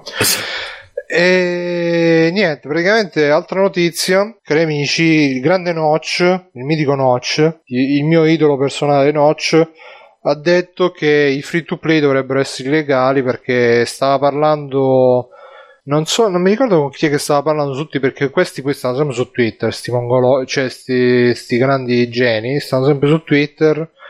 E non so con chi stava parlando, ah, con uno dei fondatori del franchise di Duke Nukem, George Broussard, che aveva detto che uh, in- insomma eh, quelli che eh, diciamo stava criticando quelli che fanno un po' gli elitisti che dicono ah no io il free to play mai perché così colà e Notch ha risposto che i free to play sono tutti specchietti per le allodole sto leggendo da Eurogamer ciao Eurogamer sono tutti specchietti per le allodole pertanto dovrebbero essere illegali e poi ha etichettato i giocatori di questa tipologia di titoli come drogati e giocatori d'azzardo Io onestamente a me Notch, per me Notch è una merdaccia umana. Non so, te, Davide, a te sta simpatico Notch, so che ti sta simpatico, vero?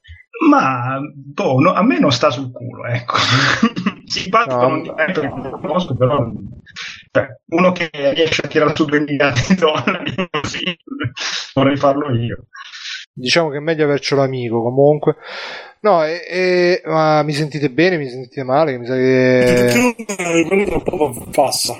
Mm, sì, eh, mi sa che c'è qualche problema col server, cari amici. Perché niente, c'è qualche problema col server. Nel frattempo, Catherine eh, non, non risponde più, chissà perché. E comunque niente, eh, ripeto, a me Notch sta abbastanza sulle palle perché comunque uno che sta sempre a dire, sempre su sto cazzo di Twitch, eh, di Twitch, di Twitter, anche su Twitch, ma anche su Twitter, sembra a dire, sembra a sentenziare, a sputare sentenze e poi arriva Microsoft e gli vende tutto. Però devo dire che dal punto di vista dei ragionamenti sul free to play sono abbastanza d'accordo perché comunque sia non uh, cioè è vero che comunque si tratta di una tipologia di gioco che non uh, è facilmente suscettibile di essere manipolativa nei confronti del giocatore e del, di stimolare comportamenti diciamo addictive uh, di dipendenza tra l'altro poi c'era anche adesso magari non ne parliamo stasera perché non l'ho letto però eh, c'è anche Tagliaferri che ha scritto su multiplayer un articolo sui, mh, sui giochi tipo Cookie Clicker, Clicker Heroes eccetera eccetera. Io personalmente ci sono stato tipo 3-4 giorni se non una settimana. Ah Catherine è ancora in ascolto. Ciao Catherine.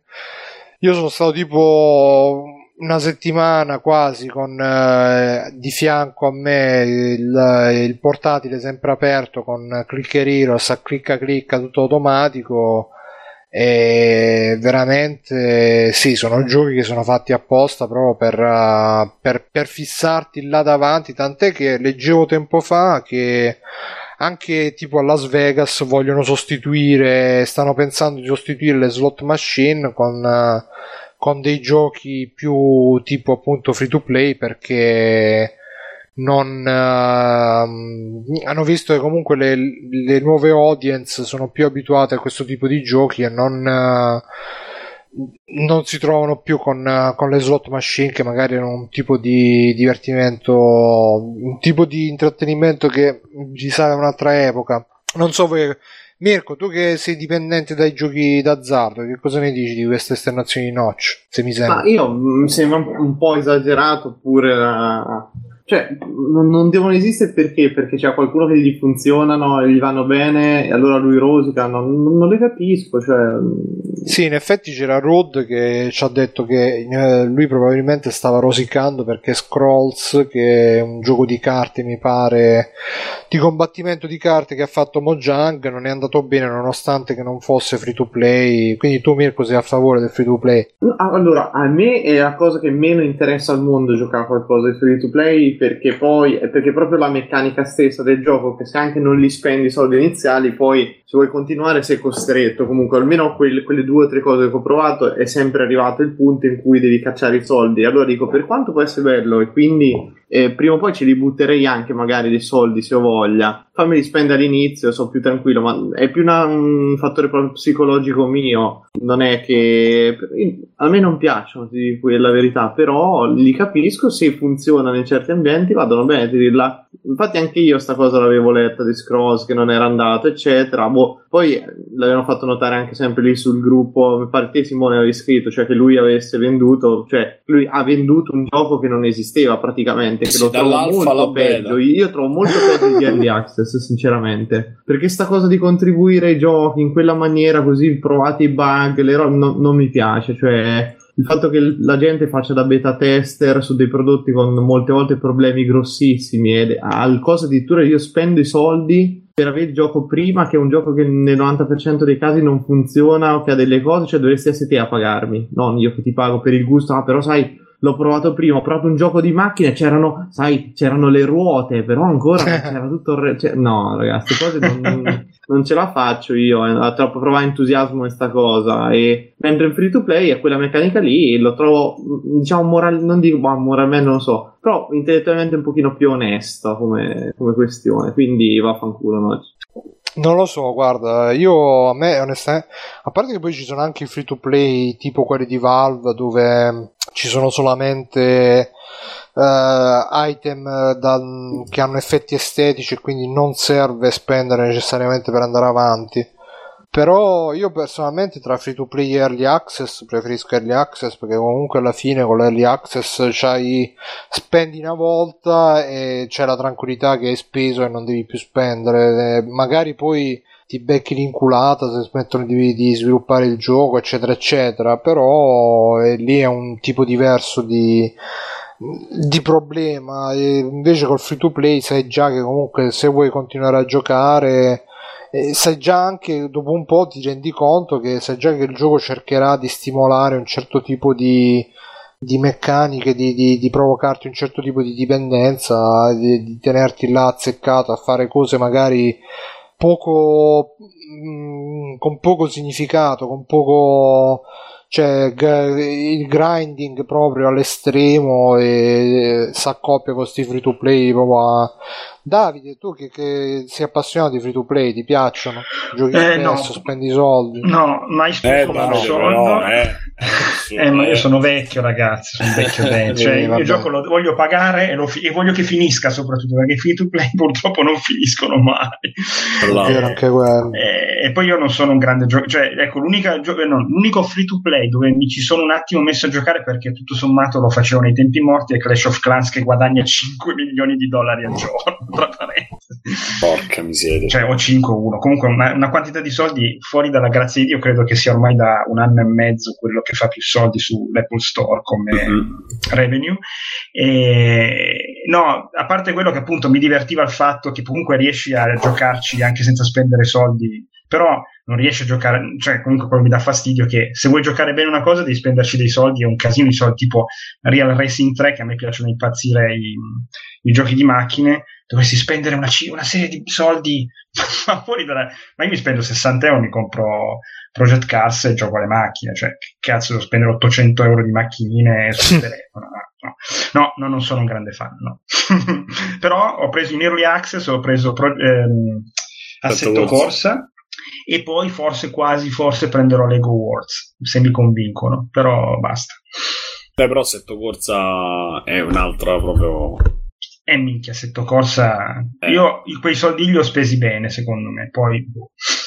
eh, pare promettere bene mo, se non fanno se non succede poi comunque non lo so, pure un po' il fatto che sono italiani. Orgoglio. Eh, eh, sì, però il gioco è proprio figo, eh, sai, non hai quella cosa di dire, eh, però, però sono italiani. No, no, il gioco è veramente figo. Qualsiasi riferimento sì. ad altre... No, nel senso che può capitare dicendo, è un team col budget che ha, però sono italiani, comunque il gioco è venuto lo stesso bene, no? No, no, qua, sì, questa sì. è una roba che spacca i culi. Contro coglioni, sì, eh, sì. Cioè, spacca il culo a, a Gran Turismo e a, e a, Project Cars come livello di guida e come, come qualità grafica, eccetera. Non ha, è un, un, gioco diverso perché non ha, quel, non ha 6.000 macchine, però a me non me ne frega niente di avere 6.000 macchine. Tu quando senti, eh, quando guidi la Ferrari, la Ferrari, chiamarla così veramente, e, e in ah. curva quando stacchi la marcia senti che la macchina si scompone col joypad neanche col volante dici ragazzi avete fatto un lavoro della madonna proprio eh, no, sì, no, sì. proprio pazzesco la macchina si scompone, minchia. Sì, sì, no, ma senti anche la differenza quando tu hai, prendi le macchine tipo che hanno, per esempio, se non sbaglio, la Ferrari, la Ferrari essendo una macchina ibrida, ibrida eh, l'hanno fatta in modo che tutta la macchina abbia, cioè non, come dire, il baricentro sia esattamente in centro alla macchina, non, non davanti e non dietro, no? Nel senso, non ha un, non pesa di più dietro che davanti. Ci sono altre macchine che hanno il motore posteriore, ma anche altre Ferrari, e lì la senti, quando, cioè il sottosterzo o il sovrasterzo che capita quando tu arrivi in curva e lasci andare la macchina. È impressionante. Non, non è mai capitato con nessun'altra un'altra simulazione, eh? cioè, una roba pazzesca.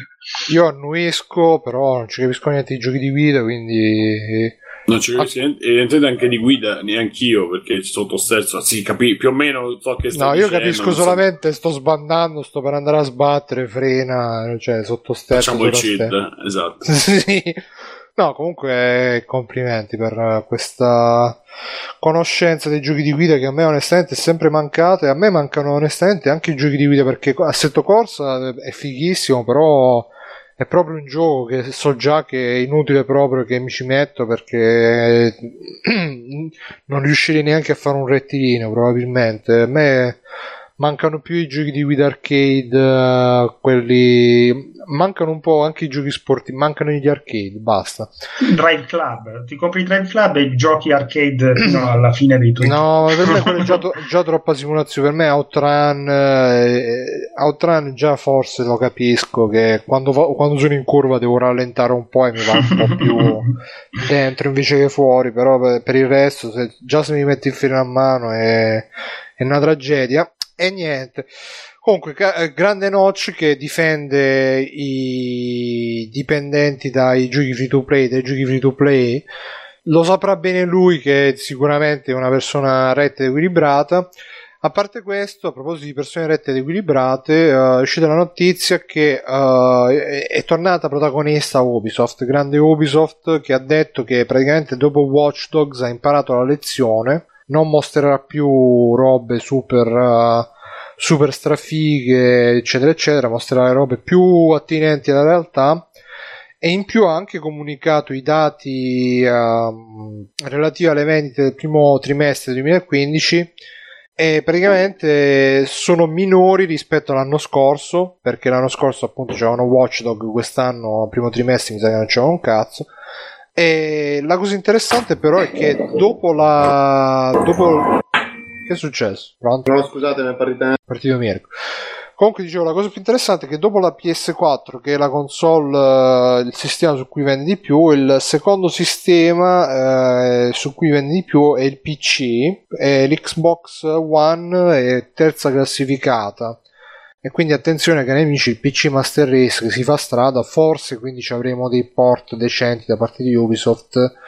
E Simone, tu che cosa ne pensi di questa cosa? Ubisoft veramente ha imparato? Veramente non ci no. possiamo fidarci di come no? No, no, non... vabbè, sì, che magari allora, quello che sta facendo con i nuovi giochi, perché voi pensate che The Division sarà già subito downgrade. Sveglia!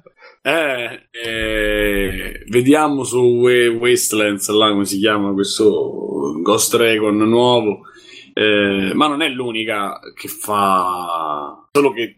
Allora, non è l'unica che usa Steam e Zucci, soltanto che con le tre. quello che è successo con Watch, Dog, Watch Dogs fu plateale perché era veramente imp- è quello stato perché la, era la, la, One More Thing era l'ultima cosa lanciata hanno lasciato le tre hanno lasciato a bocca aperta così poi nel giro già di pochi mesi col secondo trailer eh, era già tutto ridimensionato, rifatto. Quindi insomma non, eh, lì sono stati più sfigati perché lo fanno tutti. Eh, per il resto il fatto che la piattaforma sia la seconda cioè il PC sia la seconda piattaforma che utilizzano e che vende dove vende di più, non mi stupisco e questo si ricollega pure all'altra news che avevi messo, che avevamo commentato sul gruppo. Del sì, fatto che PC che... è la piattaforma di riferimento dei sviluppatori. Sì, perché, perché comunque hai feedback più veloci, hai sia a livello di vendite che a livello di, proprio di, di utenza hai un mercato che è unificato, cioè Steam, c'hai molti meno problemi nel proporre, non devi proporre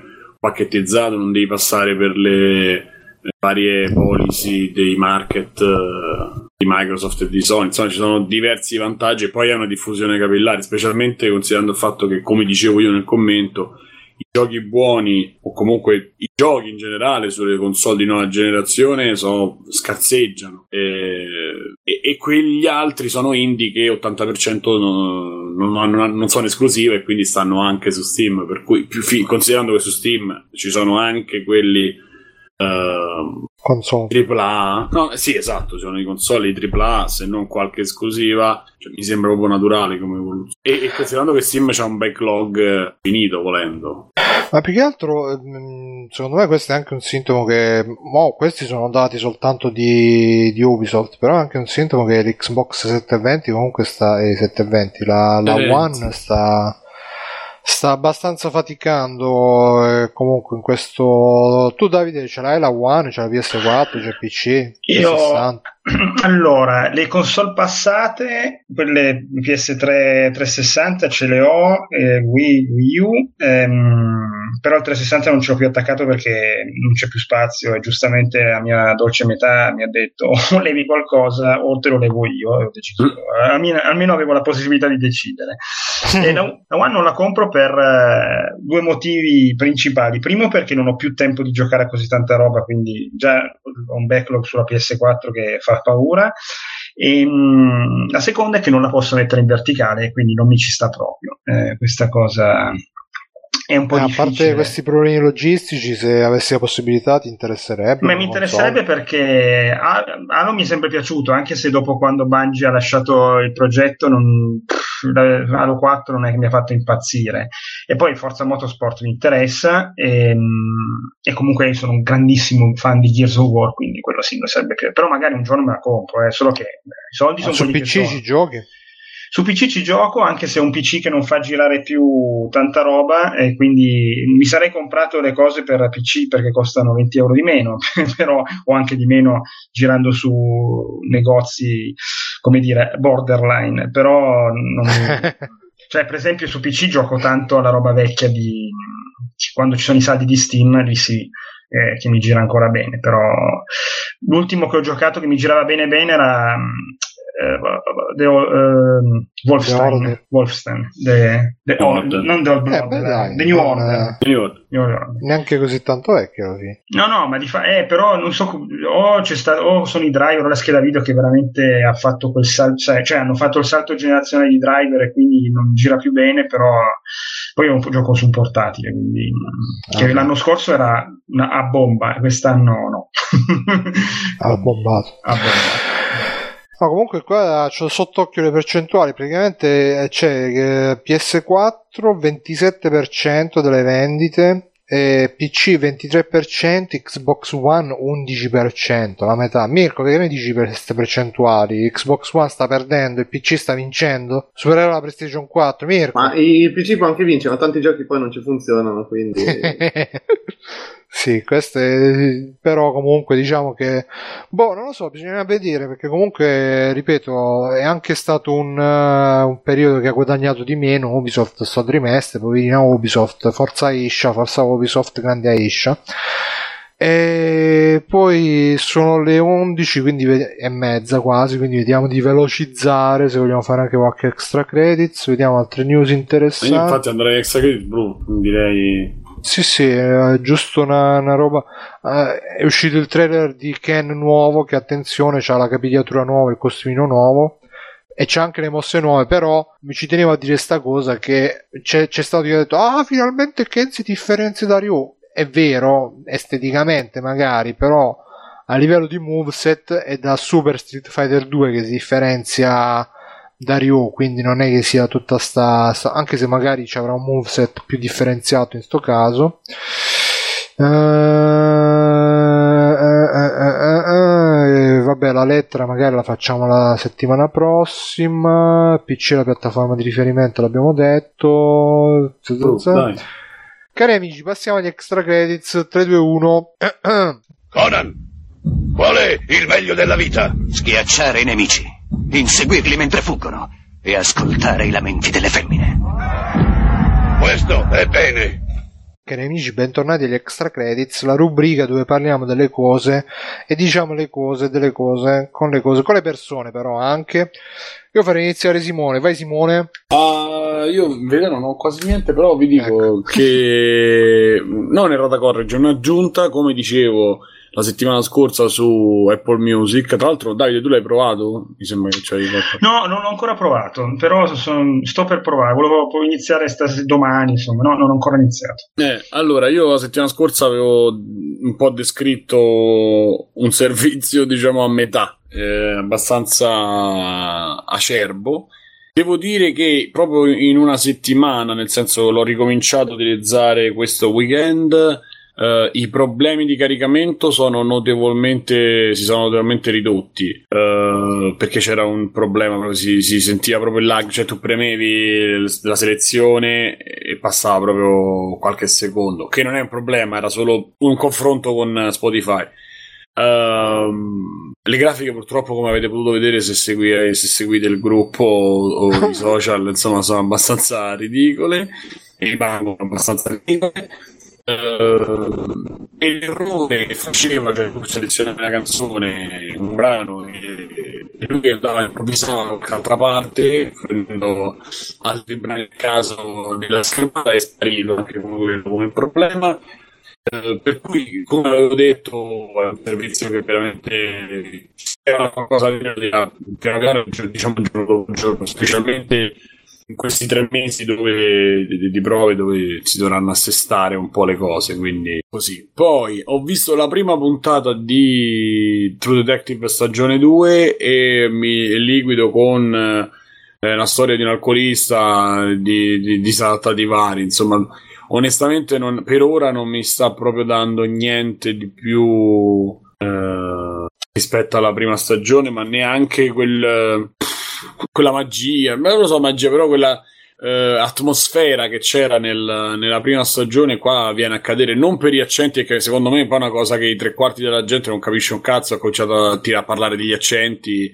Mm. Eh, gente che veramente vabbè Posso di chiederti una cosa su True Detective? Sì. Eh, io la, la, seconda non l'ho ancora iniziata, la prima mi è piaciuta da impazzire, ma secondo te la, il pezzo musicale della prima stagione quanto contribuiva a farti dire minchia che figata però? La sigla eh, è sì. Eh, un 70%. Eh, qui, qui no. parte proprio come... Eh, purtroppo c'è questa cosa, non lo so. La famiglia Bradford. No, lo sai che c'è? C'è questa cosa che Johnny Cash... Eh, lo, lo associo, almeno io lo associo subito a alcune di Johnny Cash. Lo associo subito alla canzone dei Blues Brothers quando vanno nel, nel locale Rolling, Rolling, Rolling.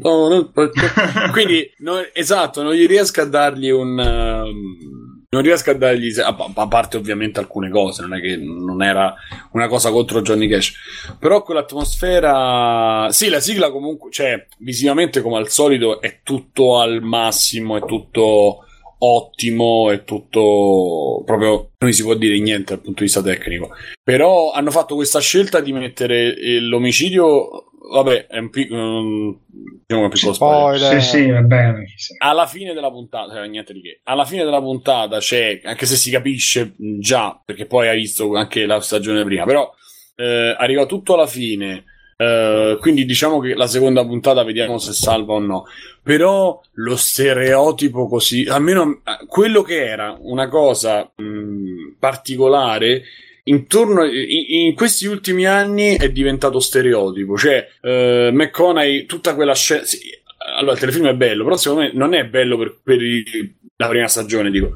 Uh, I valori non erano McConaughey che faceva il pazzo, almeno per me, o gli accenti. Ecco. E la Daddario. Ecco, la Daddario sta ammazza, ma del pensiero. Sto dicendo una era la Daddario nella terza puntata che è proprio eh, vale tutta la, tutta la, stagione. No, però era anche un po' eh, l'evoluzione delle indagini in qualche maniera, questa fotografia e, e, più che altro queste zone che magari sono anche poco presenti nel, nell'immaginario di Hollywood o delle serie TV. Insomma, era veramente qualcosa di, di, di, aveva di originalità, insomma, qualcosa di originale. Sì, sì, sì.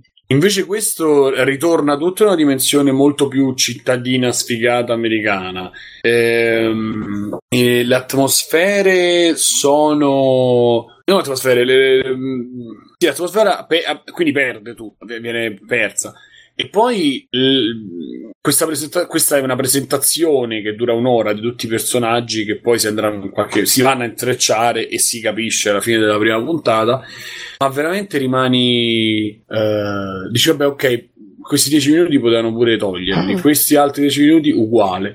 Cioè, veramente mi è sembrato un. Uh, vabbè, facciamo sta prima puntata e vediamo che succede. Uh, mm. Per cui poi vi saprò dire, tanto la seconda puntata la, la, la recupero sicuramente, ma per adesso il, il, giudizio non è assolutamente positivo.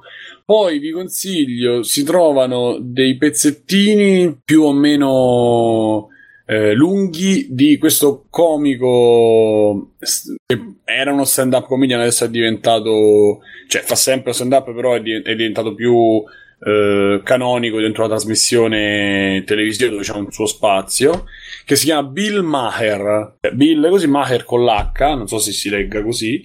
E... Ah, ho sentito. Eh, io l'ho passato, ho passato qualcosa su, sul Ah, è lui, sì, sì, sì. Esatto, e mm, lui partecipa a una trasmissione che si chiama, adesso non mi ricordo, Real Time eh, with Bill Maher, e dove fa dei monologhi da 4-5 minuti in più lo- lo- e sono sull'attualità, quello che adesso poi fa anche Saverio Raimondo su Com- che faceva perché mi è finito e tra l'altro vi consiglio che è molto bello su Comedy Central e si chiama Comedy News.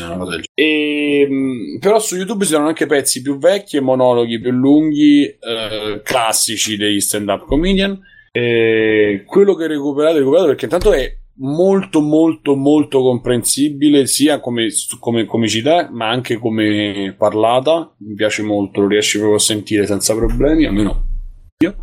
E, e poi è anche molto divertente cioè, l'ho trovato molto divertente. Poi la comicità è sempre molto mh, personale e soggettiva insomma quindi però ve lo, ve lo consiglio e poi vediamo se ho qualcosa da- dal, al volo da dirvi se no vi la passo la palla. Aspettate un minutino. Dove sta il documento eccoli qua. eh, mazza ha cancellato tutto? Eh sì, l'ho cancellato perché ho visto che non ah hai cancellato tu? Grazie. E allora no mi hai cancellato la mia unica memoria per cui mi devo Cioè, pensavo che non ne avresti parlato, ma erano cose che mi sa che ne avevi già parlato. No, ce n'era una, forse una c'era che mi, che mi poteva servire. Comunque, vabbè, non, non Problemi è un problema. tecnici, cari amici. No, non è un problema. E Splatoon continua a non avere eh, possibilità di provarlo online, quindi rimane così. E, e riscoprite un disco, Images and Words dei Dream Theater, che io Com'è, non com'è? avevo. Images and Words, Ah. immagini e parole. E il disco del 92 che tutti mi dicevano guarda che è uno dei più io invece non ero molto convinto invece ultimamente l'ho ascoltato ho dato parecchi ascolti e devo dire che effettivamente mi sbagliavo è un Comunque gran anche, disco scusa sì, ma mi introietto, però anche a me ha fatto quell'effetto di quel disco. Lo... All'inizio un po' così, però più lo ascolti più diventa bello. Sì, perché si capisce. qual- Cif di, scrive, sul, sul- mi ha risposto sul tweet che è uno dei meno onanistici dei Dream Theater. Sì, ma Eh. cos'è? Che forse ci sono le basi per quello che poi per me è il capolavoro loro, che è Metropolis. Metropolis eh, Part parte- 2, che è veramente. È uno degli album più belli di sempre per me. Sì, sì, sì, sì, anche per me. Eh, però devo dire che dentro c'ha, c'è un sacco di. cioè, è proprio un bel disco, un bel- mi piace tutto. E ne approfitto per fare gli auguri al nostro, a parte a Petrucci, ma Pedro che è il chitarrista, ma, ma auguri al nostro Taylor, eh, Taylor che oggi compie 700 anni, non so quanti ne compie, ma ha chiesto se facciamo Anche Lancilnove fa gli auguri oggi. è Ciao, vero, Simone, auguri, che ci ho, ci ho pure scritto prima, non gliel'ho fatti, cane che non sono altro. E facciamo gli auguri, Auguri, a Daniele, Taylor. Mirko, ecco, Mirko, fai, fai anche tu, facciamo gli auguri. Auguri, auguri a tutti ragazzi. E Auguri. che bello questa cosa da, da radio privata Sì. del quartiere. E- Diteci come festeggerete la serata, fatecelo sapere con un sms. SMS, il numero che non si sa. Basta, passo la palla a Davide. Allora, allora, io parlerei di TED 2 che ho visto ieri, tra Oh. parentesi. Oh. E, allora, allora, partiamo dal dire che a me la comicità di, cioè i Griffin lo ritengo oggi come oggi il mio cartone animato preferito in assoluto e penso Oh. anche da diversi anni. Proprio non mi fa. Sono non- te, sono eh, no, io non mi, cioè, non, non mi toccano tutte le, le prese per il culo anche pesanti che fanno. Ted, vabbè, non so se avete visto questo, è il primo, e, e questo qua, è, vabbè, faccio un breve riassunto, comunque è la storia nel primo film di questo orsacchiotto che magicamente la notte di Natale il bambino a cui lo legano, che poi diventa Wahlberg, ehm, ha il desiderio che prenda vita, il pupazzo prende vita e diventa vivo proprio, anche se rimane un pupazzo. E, e in questo secondo film la storia è che lui si sposa con quella stragnocca della moglie, della bionda che conosce nel primo film, si vede già dal trailer, però il fulcro del film è che lui non viene riconosciuto una persona perché vogliono adottare il bambino e lì praticamente lo Stato scopre che questo pupazzo non è una persona. e, e da lì iniziano una serie di eventi, come dire, divertenti, mh, assurdi, come è solito di Seth MacFarlane.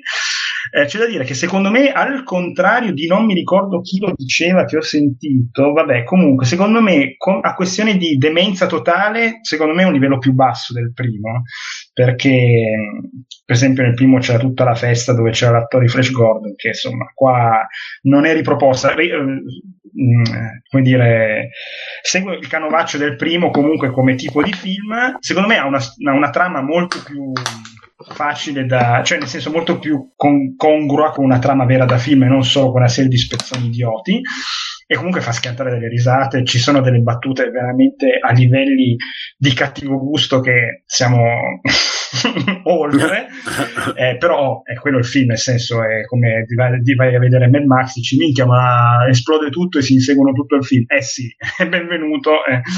e quindi anche qua bisogna essere predisposti a un film dove si dicono tante parolacce, si fuma tanta droga, eh, si insultano tutti e senza, senza proprio nessuna, eh, molto democraticamente, fa ridere, e fa, commuove anche in certi punti. In questo caso c'è anche un lato morale abbastanza forte, quindi secondo me è da vedere se piacciono. Ovviamente io quando vedo qualche collega così che vede la locandina del film e mi fa, ah, ma magari lo porto il pupo a vedere, no, no, perché a parte che è vietato a minori di 14 anni, e, però insomma è un po' pesante, ecco, se uno vuole essere sincero. Quindi, però a me è piaciuto parecchio. Come, eh, per esempio, io non sono un grande fan di American Dead, ecco, di, di Seth MacFarlane, quello non mi piace proprio. Però. E, ehm, l'altra cosa di cui, ma posso anche parlare di giochini? Sì, ma infatti non to, è, è, quello che fate voi, però è tutto, c'è tutto insieme. Non, ah, c'è, non c'è, il consiglio. E... Perfetto, perfetto. Tra l'altro è un'emozione, visto che ve l'abbiamo tra virgolette rubato. Sentirlo tutto fai a noi è bellissimo. Si è chiuso il cerchio.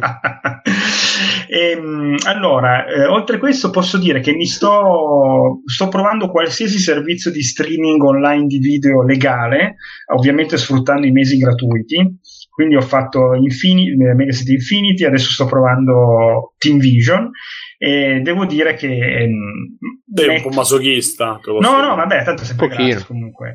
Eh, però allora secondo me la, la, prossima generazione vivrà solo di questa roba qua. Però certo il combattere il cioè il popcorn time o con la roba pirata è complicatissimo per questa gente. Perché ovvio eh, anche quando arriverà Netflix eh, che verrà ci sarà sempre Comunque in Italia nasce per morire, secondo me, Netflix, da eh, quello Netflix, che ho letto. Eh. Eh, ma, ah sì? Ah, perché per, la, per, l'offerta che fa, dici? Mamma mia.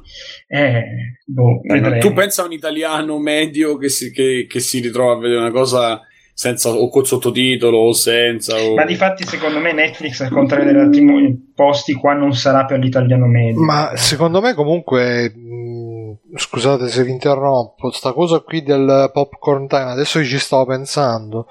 Forse anche per questo Netflix ha iniziato a fare le stagioni che le pubblica boh, tutte in un botto. Perché certo. se, se, tu, che ne so, se tu per esempio io stavo con la scimmia di House of Cards, appena l'hanno appena l'hanno pubblicato mi sono messo là chiuso in casa per tre giorni, me lo sono visto tutto. Ah sì sì sì, sì assolutamente. Cioè se, se, se, uno sta così con la scimmia e deve aspettare che comunque i torrent uh, gli scaricano, li rippano, li fanno eccetera eccetera, e quello è, potrebbe essere una cosa anche se sicuramente poi se uno è abituato con popcorn, io personalmente non lo uso perché non... Uh, Boh, non, eh, non mi sembra un sistema. Non lo so. Eh, Time è la cosa più bella dopo la penicillina, credo. non lo so, ma dopo gli antibiotici. Eh, esatto. Cioè perché vaccini, su iOS non c'è. E io molte robe me le vedo spesso, magari la sera viene ad addormentarmi dall'iPad, quindi non le potrei vedere. E poi uh, uh, non lo so, sta cosa che. No, ma certo, Netflix è meglio se il paragone è con Netflix. No, no, ma anche la cosa che non posso vedere, magari ho provato a usarlo e non mi funziona, cioè non sono riuscito a farlo funzionare bene. Poi sono quelle cose che alla fine se devi starci a perdere tempo, cioè se ti funzionano subito bene, però se devi stare, a me non è funzionato all'inizio, non mi trovavo dei sottotitoli, non mi ricordo che cosa e l'ho lasciato un po' stare, anche se magari adesso, anche perché poi ci stanno 50 versioni diverse di Popcorn Time. Sì, bisogna stare anche capito- attentini a quello che si scarica. Sì, sì, sì. No, però comunque Netflix arriva in Italia dopo che comunque qualcuno è si è già abituato all'idea di streaming eh, con Mediaset Infinity e non, non cito Sky Online perché non l'ho provato, ma mm, Sky Online eh, non è neanche in alta definizione, cioè c'è una cosa diversa. Però già con Mediaset Infinity l'hanno preso, hanno proprio preso il modello Netflix e l'hanno messo uguale, ovvero tu vedi un film su un device, arrivi a metà, accendi un altro device, riparti a quel punto in automatico, c'è tutta una serie di cose rubate. Ma la libreria? La libreria di Infinity è, è povera, nel senso che eh, a livello di film, paradossalmente essendo di Mediaset, è messo benino, anche se roba recente non c'è, roba, roba figa, eh, devi andare almeno due anni nel passato per vederla. E poi mi sono visto mh, eh, cos'è, Super 8 l'altro giorno in HD, bello, tant- eh, però se no no ma c'è roba bella è solo che è passata un po' di tempo paradossalmente le serie tv fanno cagare che 11 media se cazzo ce le ha tutte eh, in realtà poi ho letto che mh, vabbè, ci sono le, c- c'è Sherlock c'è Breaking Bad mh, ci sono Infinity. sì sì c'è Breaking sì sì sì c'è, adesso c'è Orange is the New- Black Sì, perché eh, e poi eh, c'è anche di nuovo in bello sembra. Adesso non mi ricordo Vabbè, per 4,99€ al mese Pronto? che sto... pronto mi senti? È caduto Davide? O so No, caduto no. io? No, no, io non sento. io vi sento Io ti, sento, ti sentiamo Perfetto. tutti, Simone. Tu ci senti? Simone? No, quindi il problema è di Simone, sa.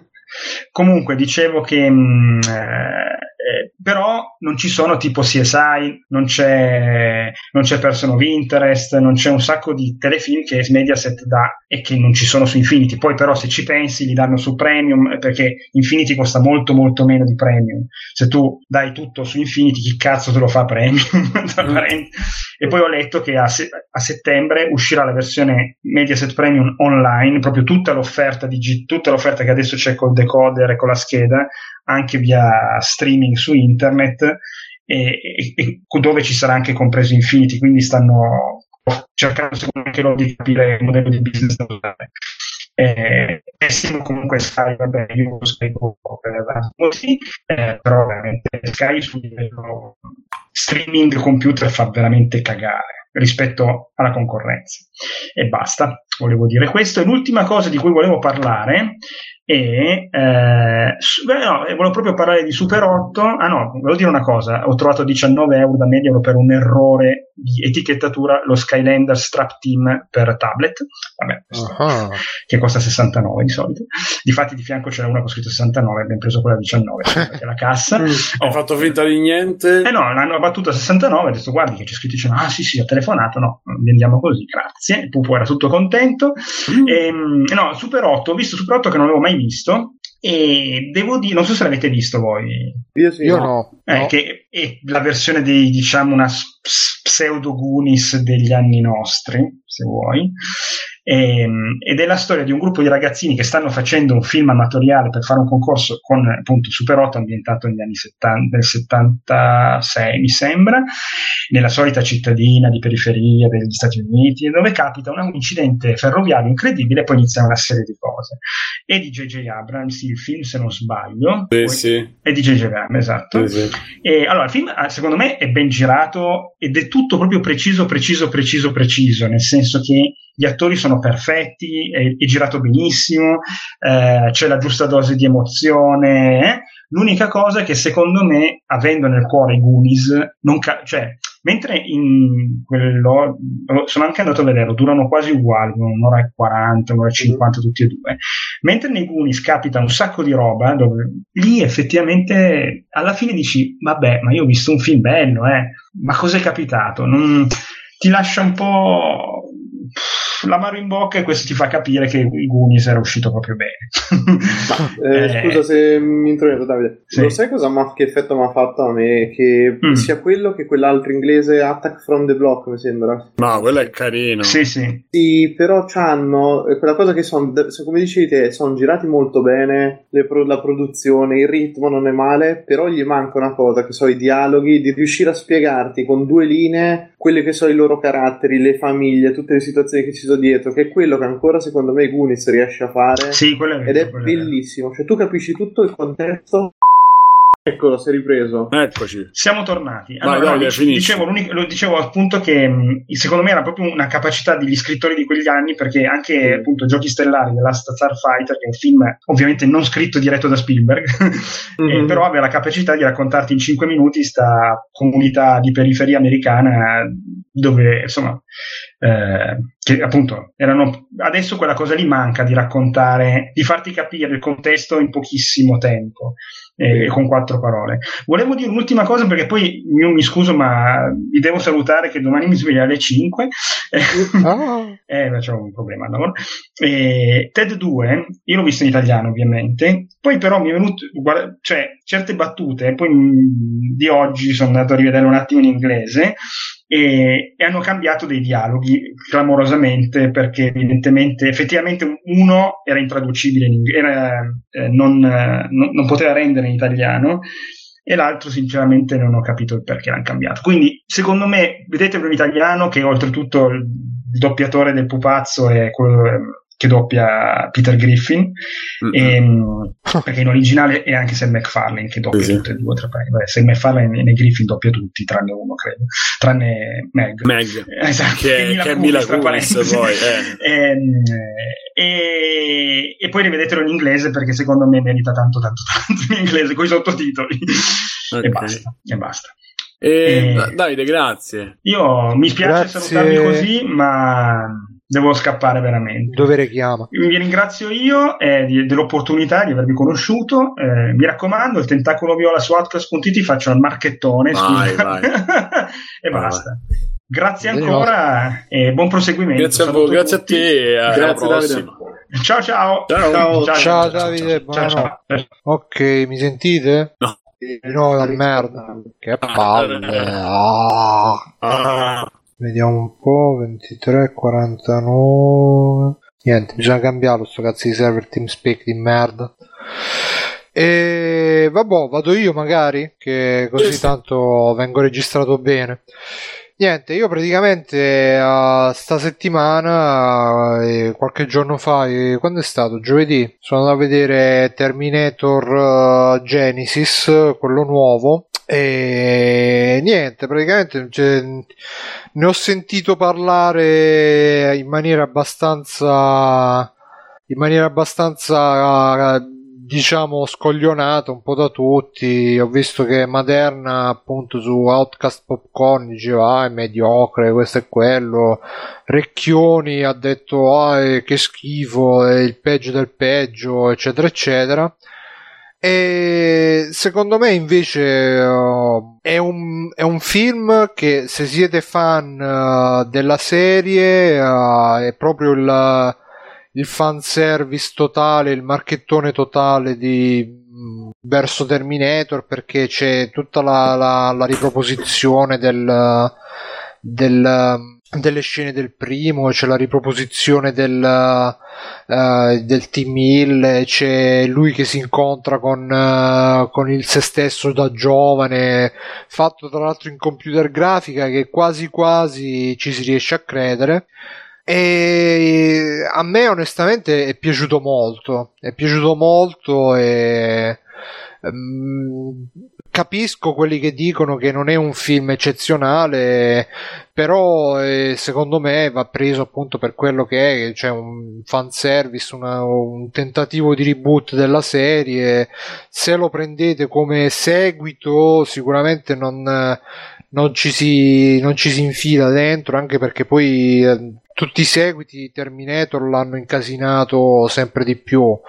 E, eh, mm, quindi alla fine, ma già dal secondo c'è, c'è l'incongruenza perché tutti no, stanno, stanno a trovare tutte le incongruenze, le- le- le- i buchi di trama. Sicuramente ce li ha dei buchi di trama questo qua, però voglio dire, anche Terminator 2 ha dei buchi di trama. Il, il buco di trama più grande di Terminator 2 è che nel primo dicevano che i Terminator eh, si mimetizzano, sembrano, se- servono a infiltrarsi tra, tra gli umani e poi esce fuori il modello che è lo stesso del primo che tutti lo sappiamo che è perché per, per ragioni perché c'è l'attore famoso che lo rifà però da un punto di vista della trama non, non, non, eh, non ci azzecca niente. Per cui e niente, hanno voluto fare, secondo me hanno fatto una scelta azzeccata, hanno voluto proporre questo Terminator un po' papà che fa la parte di quello che uh, se tocchi mia figlia ti faccio il culo e per questo hanno scelto tra l'altro eh, una Sarah Connor, diciamo che molti si sono lamentati, ah questo non è la vera Sarah Connor eh, perché questa non può, era meglio Lena Hadley che sarebbe la Cersei di Game of Thrones che, fa, che ha fatto anche Sarah Connor in, uh, nel telefilm Sarah Connor Chronicles e secondo me è un ragionamento sbagliato perché appunto hanno voluto fare questo Terminator uh, il papà ti spacco il culo se tocchi mia figlia e uh, ci voleva una figlia che appunto suscitasse questo questo effetto, se mettiamo la figlia super cazzuta che, che, che, che non ti ci avvicini perché c'ha, eh, che ti sputa acido, sicuramente non c'era bisogno del papà che la difendesse. Invece in questo caso, mettendo Emilia Clark, eh, rende l'effetto di quella che che insomma è anche secondo me carino, funziona nella parte che le hanno dato. non è il personaggio originale, però voglio dire, sono film che sono usciti. Terminator 2, che è quello più amato da tutti, è uscito vent'anni fa e ne è passata di acqua sotto i ponti. Quindi. De, certo, se magari avessero fatto il seguito che ha scritto bene, che si inseriva nella continuity, che c'aveva una bella trama e tutto quanto, sarebbe stato sicuramente meglio. Però, secondo me, c'ha il. Mi sentite adesso? Sì, sì. Ah, meno male. E secondo me c'ha, c'ha un, una sua validità come, come prodotto a sé stante poi c'è Schwarzenegger che fa un sacco di facce che a me mi hanno fatto morire. Cioè, c'è la, la, la, trama è che praticamente c'è lui, vabbè, si vede dal trailer, i trailer che hanno super spoilerato sto film. Si vede lui, Kyle Reese, che come nel primo Terminator torna indietro nel tempo per salvare Sarah Connor. E, e, invece la trova che insomma è già stata tra virgolette salvata da, dal Terminator buono e, e, si instaura subito questo triangolo di lui che va, che è convinto che si deve fare la trombata e invece c'è Schwarzenegger che lo guarda un po' in cagnesco, c'è una scena bellissima di, di lui che, che, che di Reese con Schwarzenegger che stanno a caricare i caricatori delle pistole mentre che ricaricano si guardano come per dire c'è Schwarzenegger che lo guarda come per dire guarda ti tengo d'occhio e c'è lui che, che, lo guarda come per dire guarda cioè è, è, per me sono fighe queste scene è, è tutta una roba è come è un po' una caricatura di se stesso, è un po' una, una roba proprio per fatta a divertimento, anche se onestamente c'ha anche degli spunti, secondo me, cioè hanno anche lasciato la,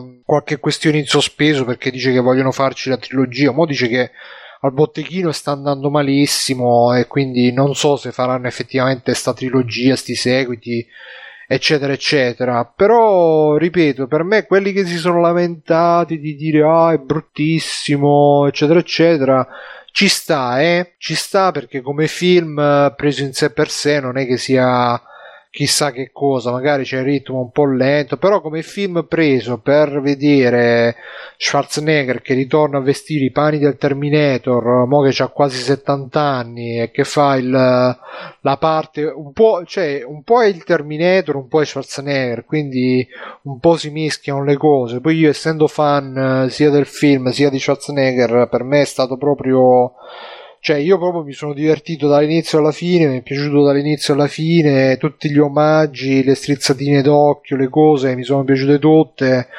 È un film eh, che secondo me è fatto bene, ha una sua audience precisa, chi non cioè come, del, come per esempio a me il Signore degli Anelli mi fa cagare in qualsiasi salsa me lo servono e però magari un appassionato quando vede Aragorn oh minchia Aragorn il re degli umani l'anello per domarli eccetera eccetera e a me fa lo stesso effetto sto film qua che magari non come film in sé per sé non è granché Ma non è, non è, neanche, voglio dire, è molto peggio, era molto peggio Terminator 3 che invece veramente Terminator Mamma 3... mia. Mamma mia. Terminator 3 era veramente il... uh, Che, Terminator 3 invece per esempio come È film... quello con gli occhiali a stellina, no? Sì, sì, sì, sì, sì. Mamma mia. Terminator 3 secondo me come film d'azione preso do- come film d'azione funziona perché comunque c'ha delle scene tipo quella dove sta lui appeso alla gru che,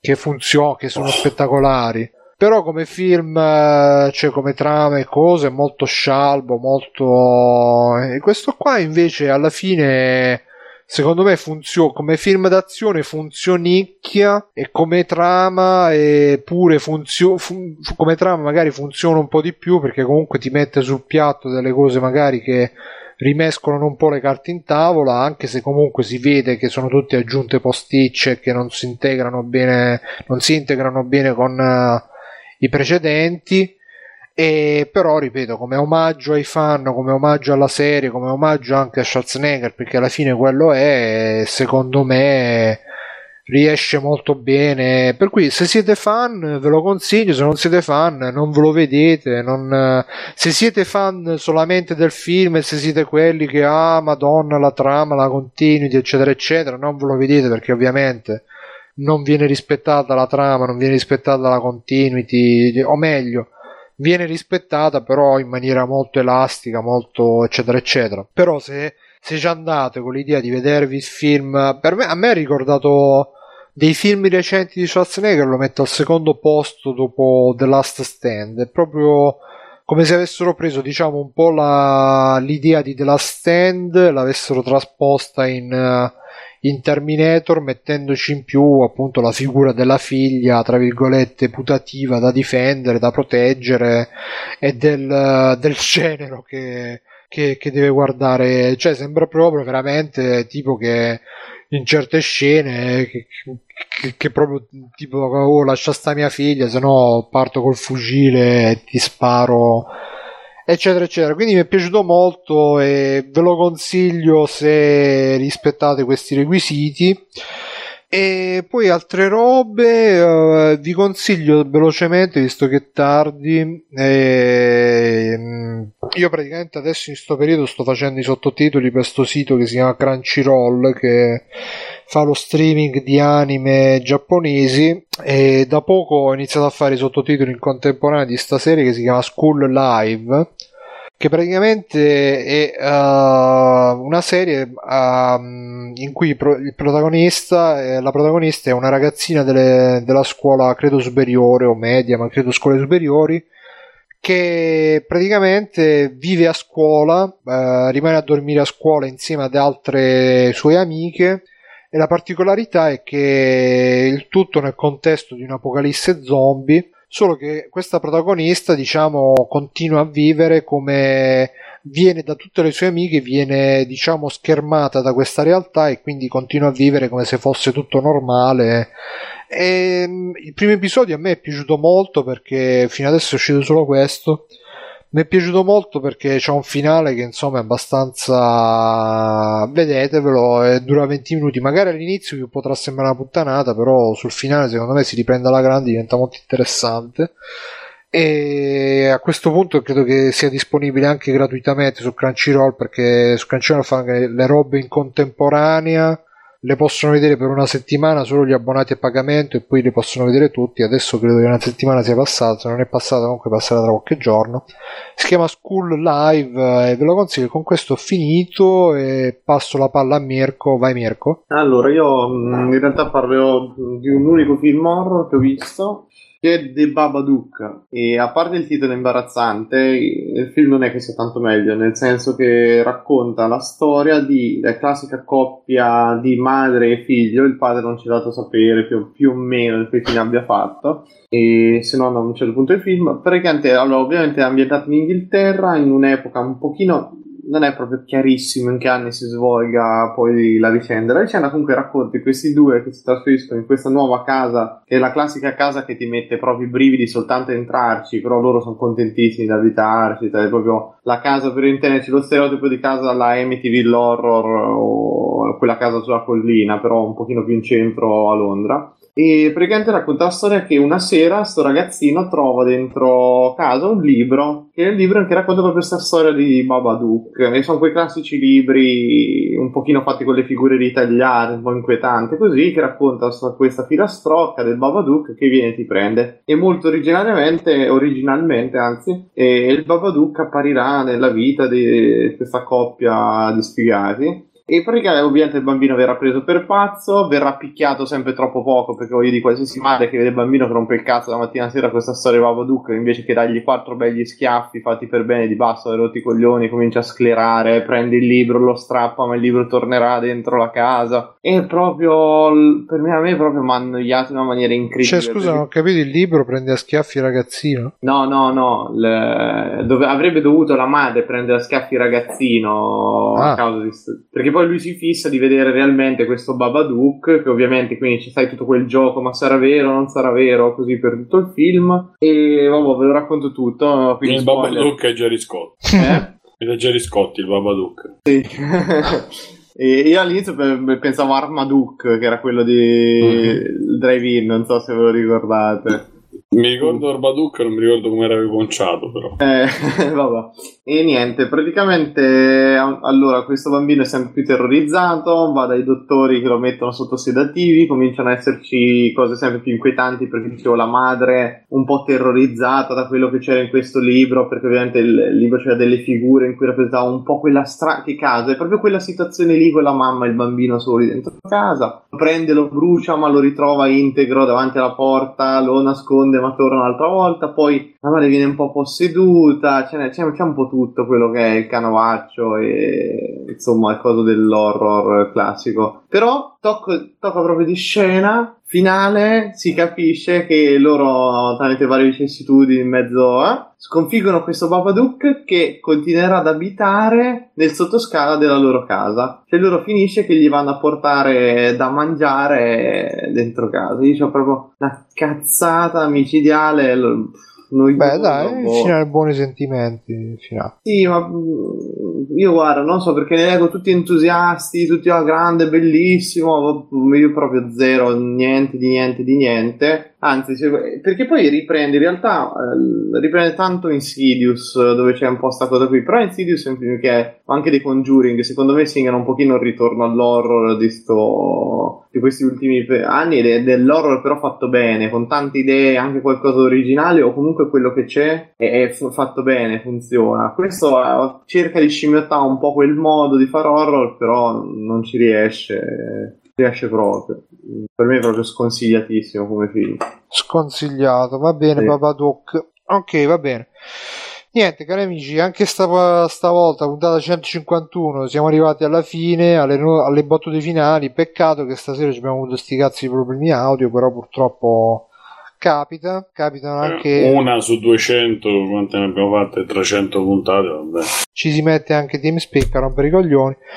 E quindi, cari amici, uh, ci vediamo, ci sentiamo domenica prossima, sempre alle 9 e mezza, sempre su questo canale, sempre su TeamSpeak, su Twitch, da, da tutte parti.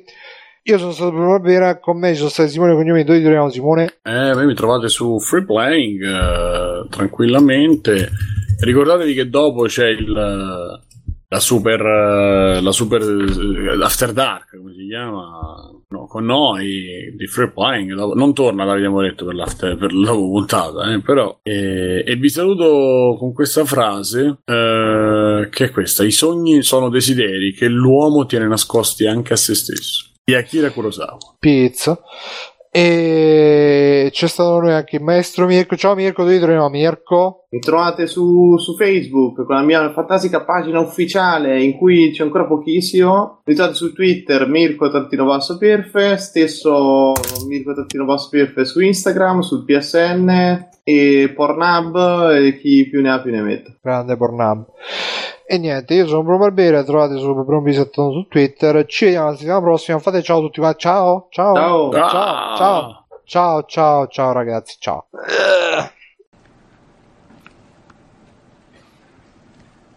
On my business card, I am a corporate president. In my mind, I am a game developer. But in my heart, I am a gamer.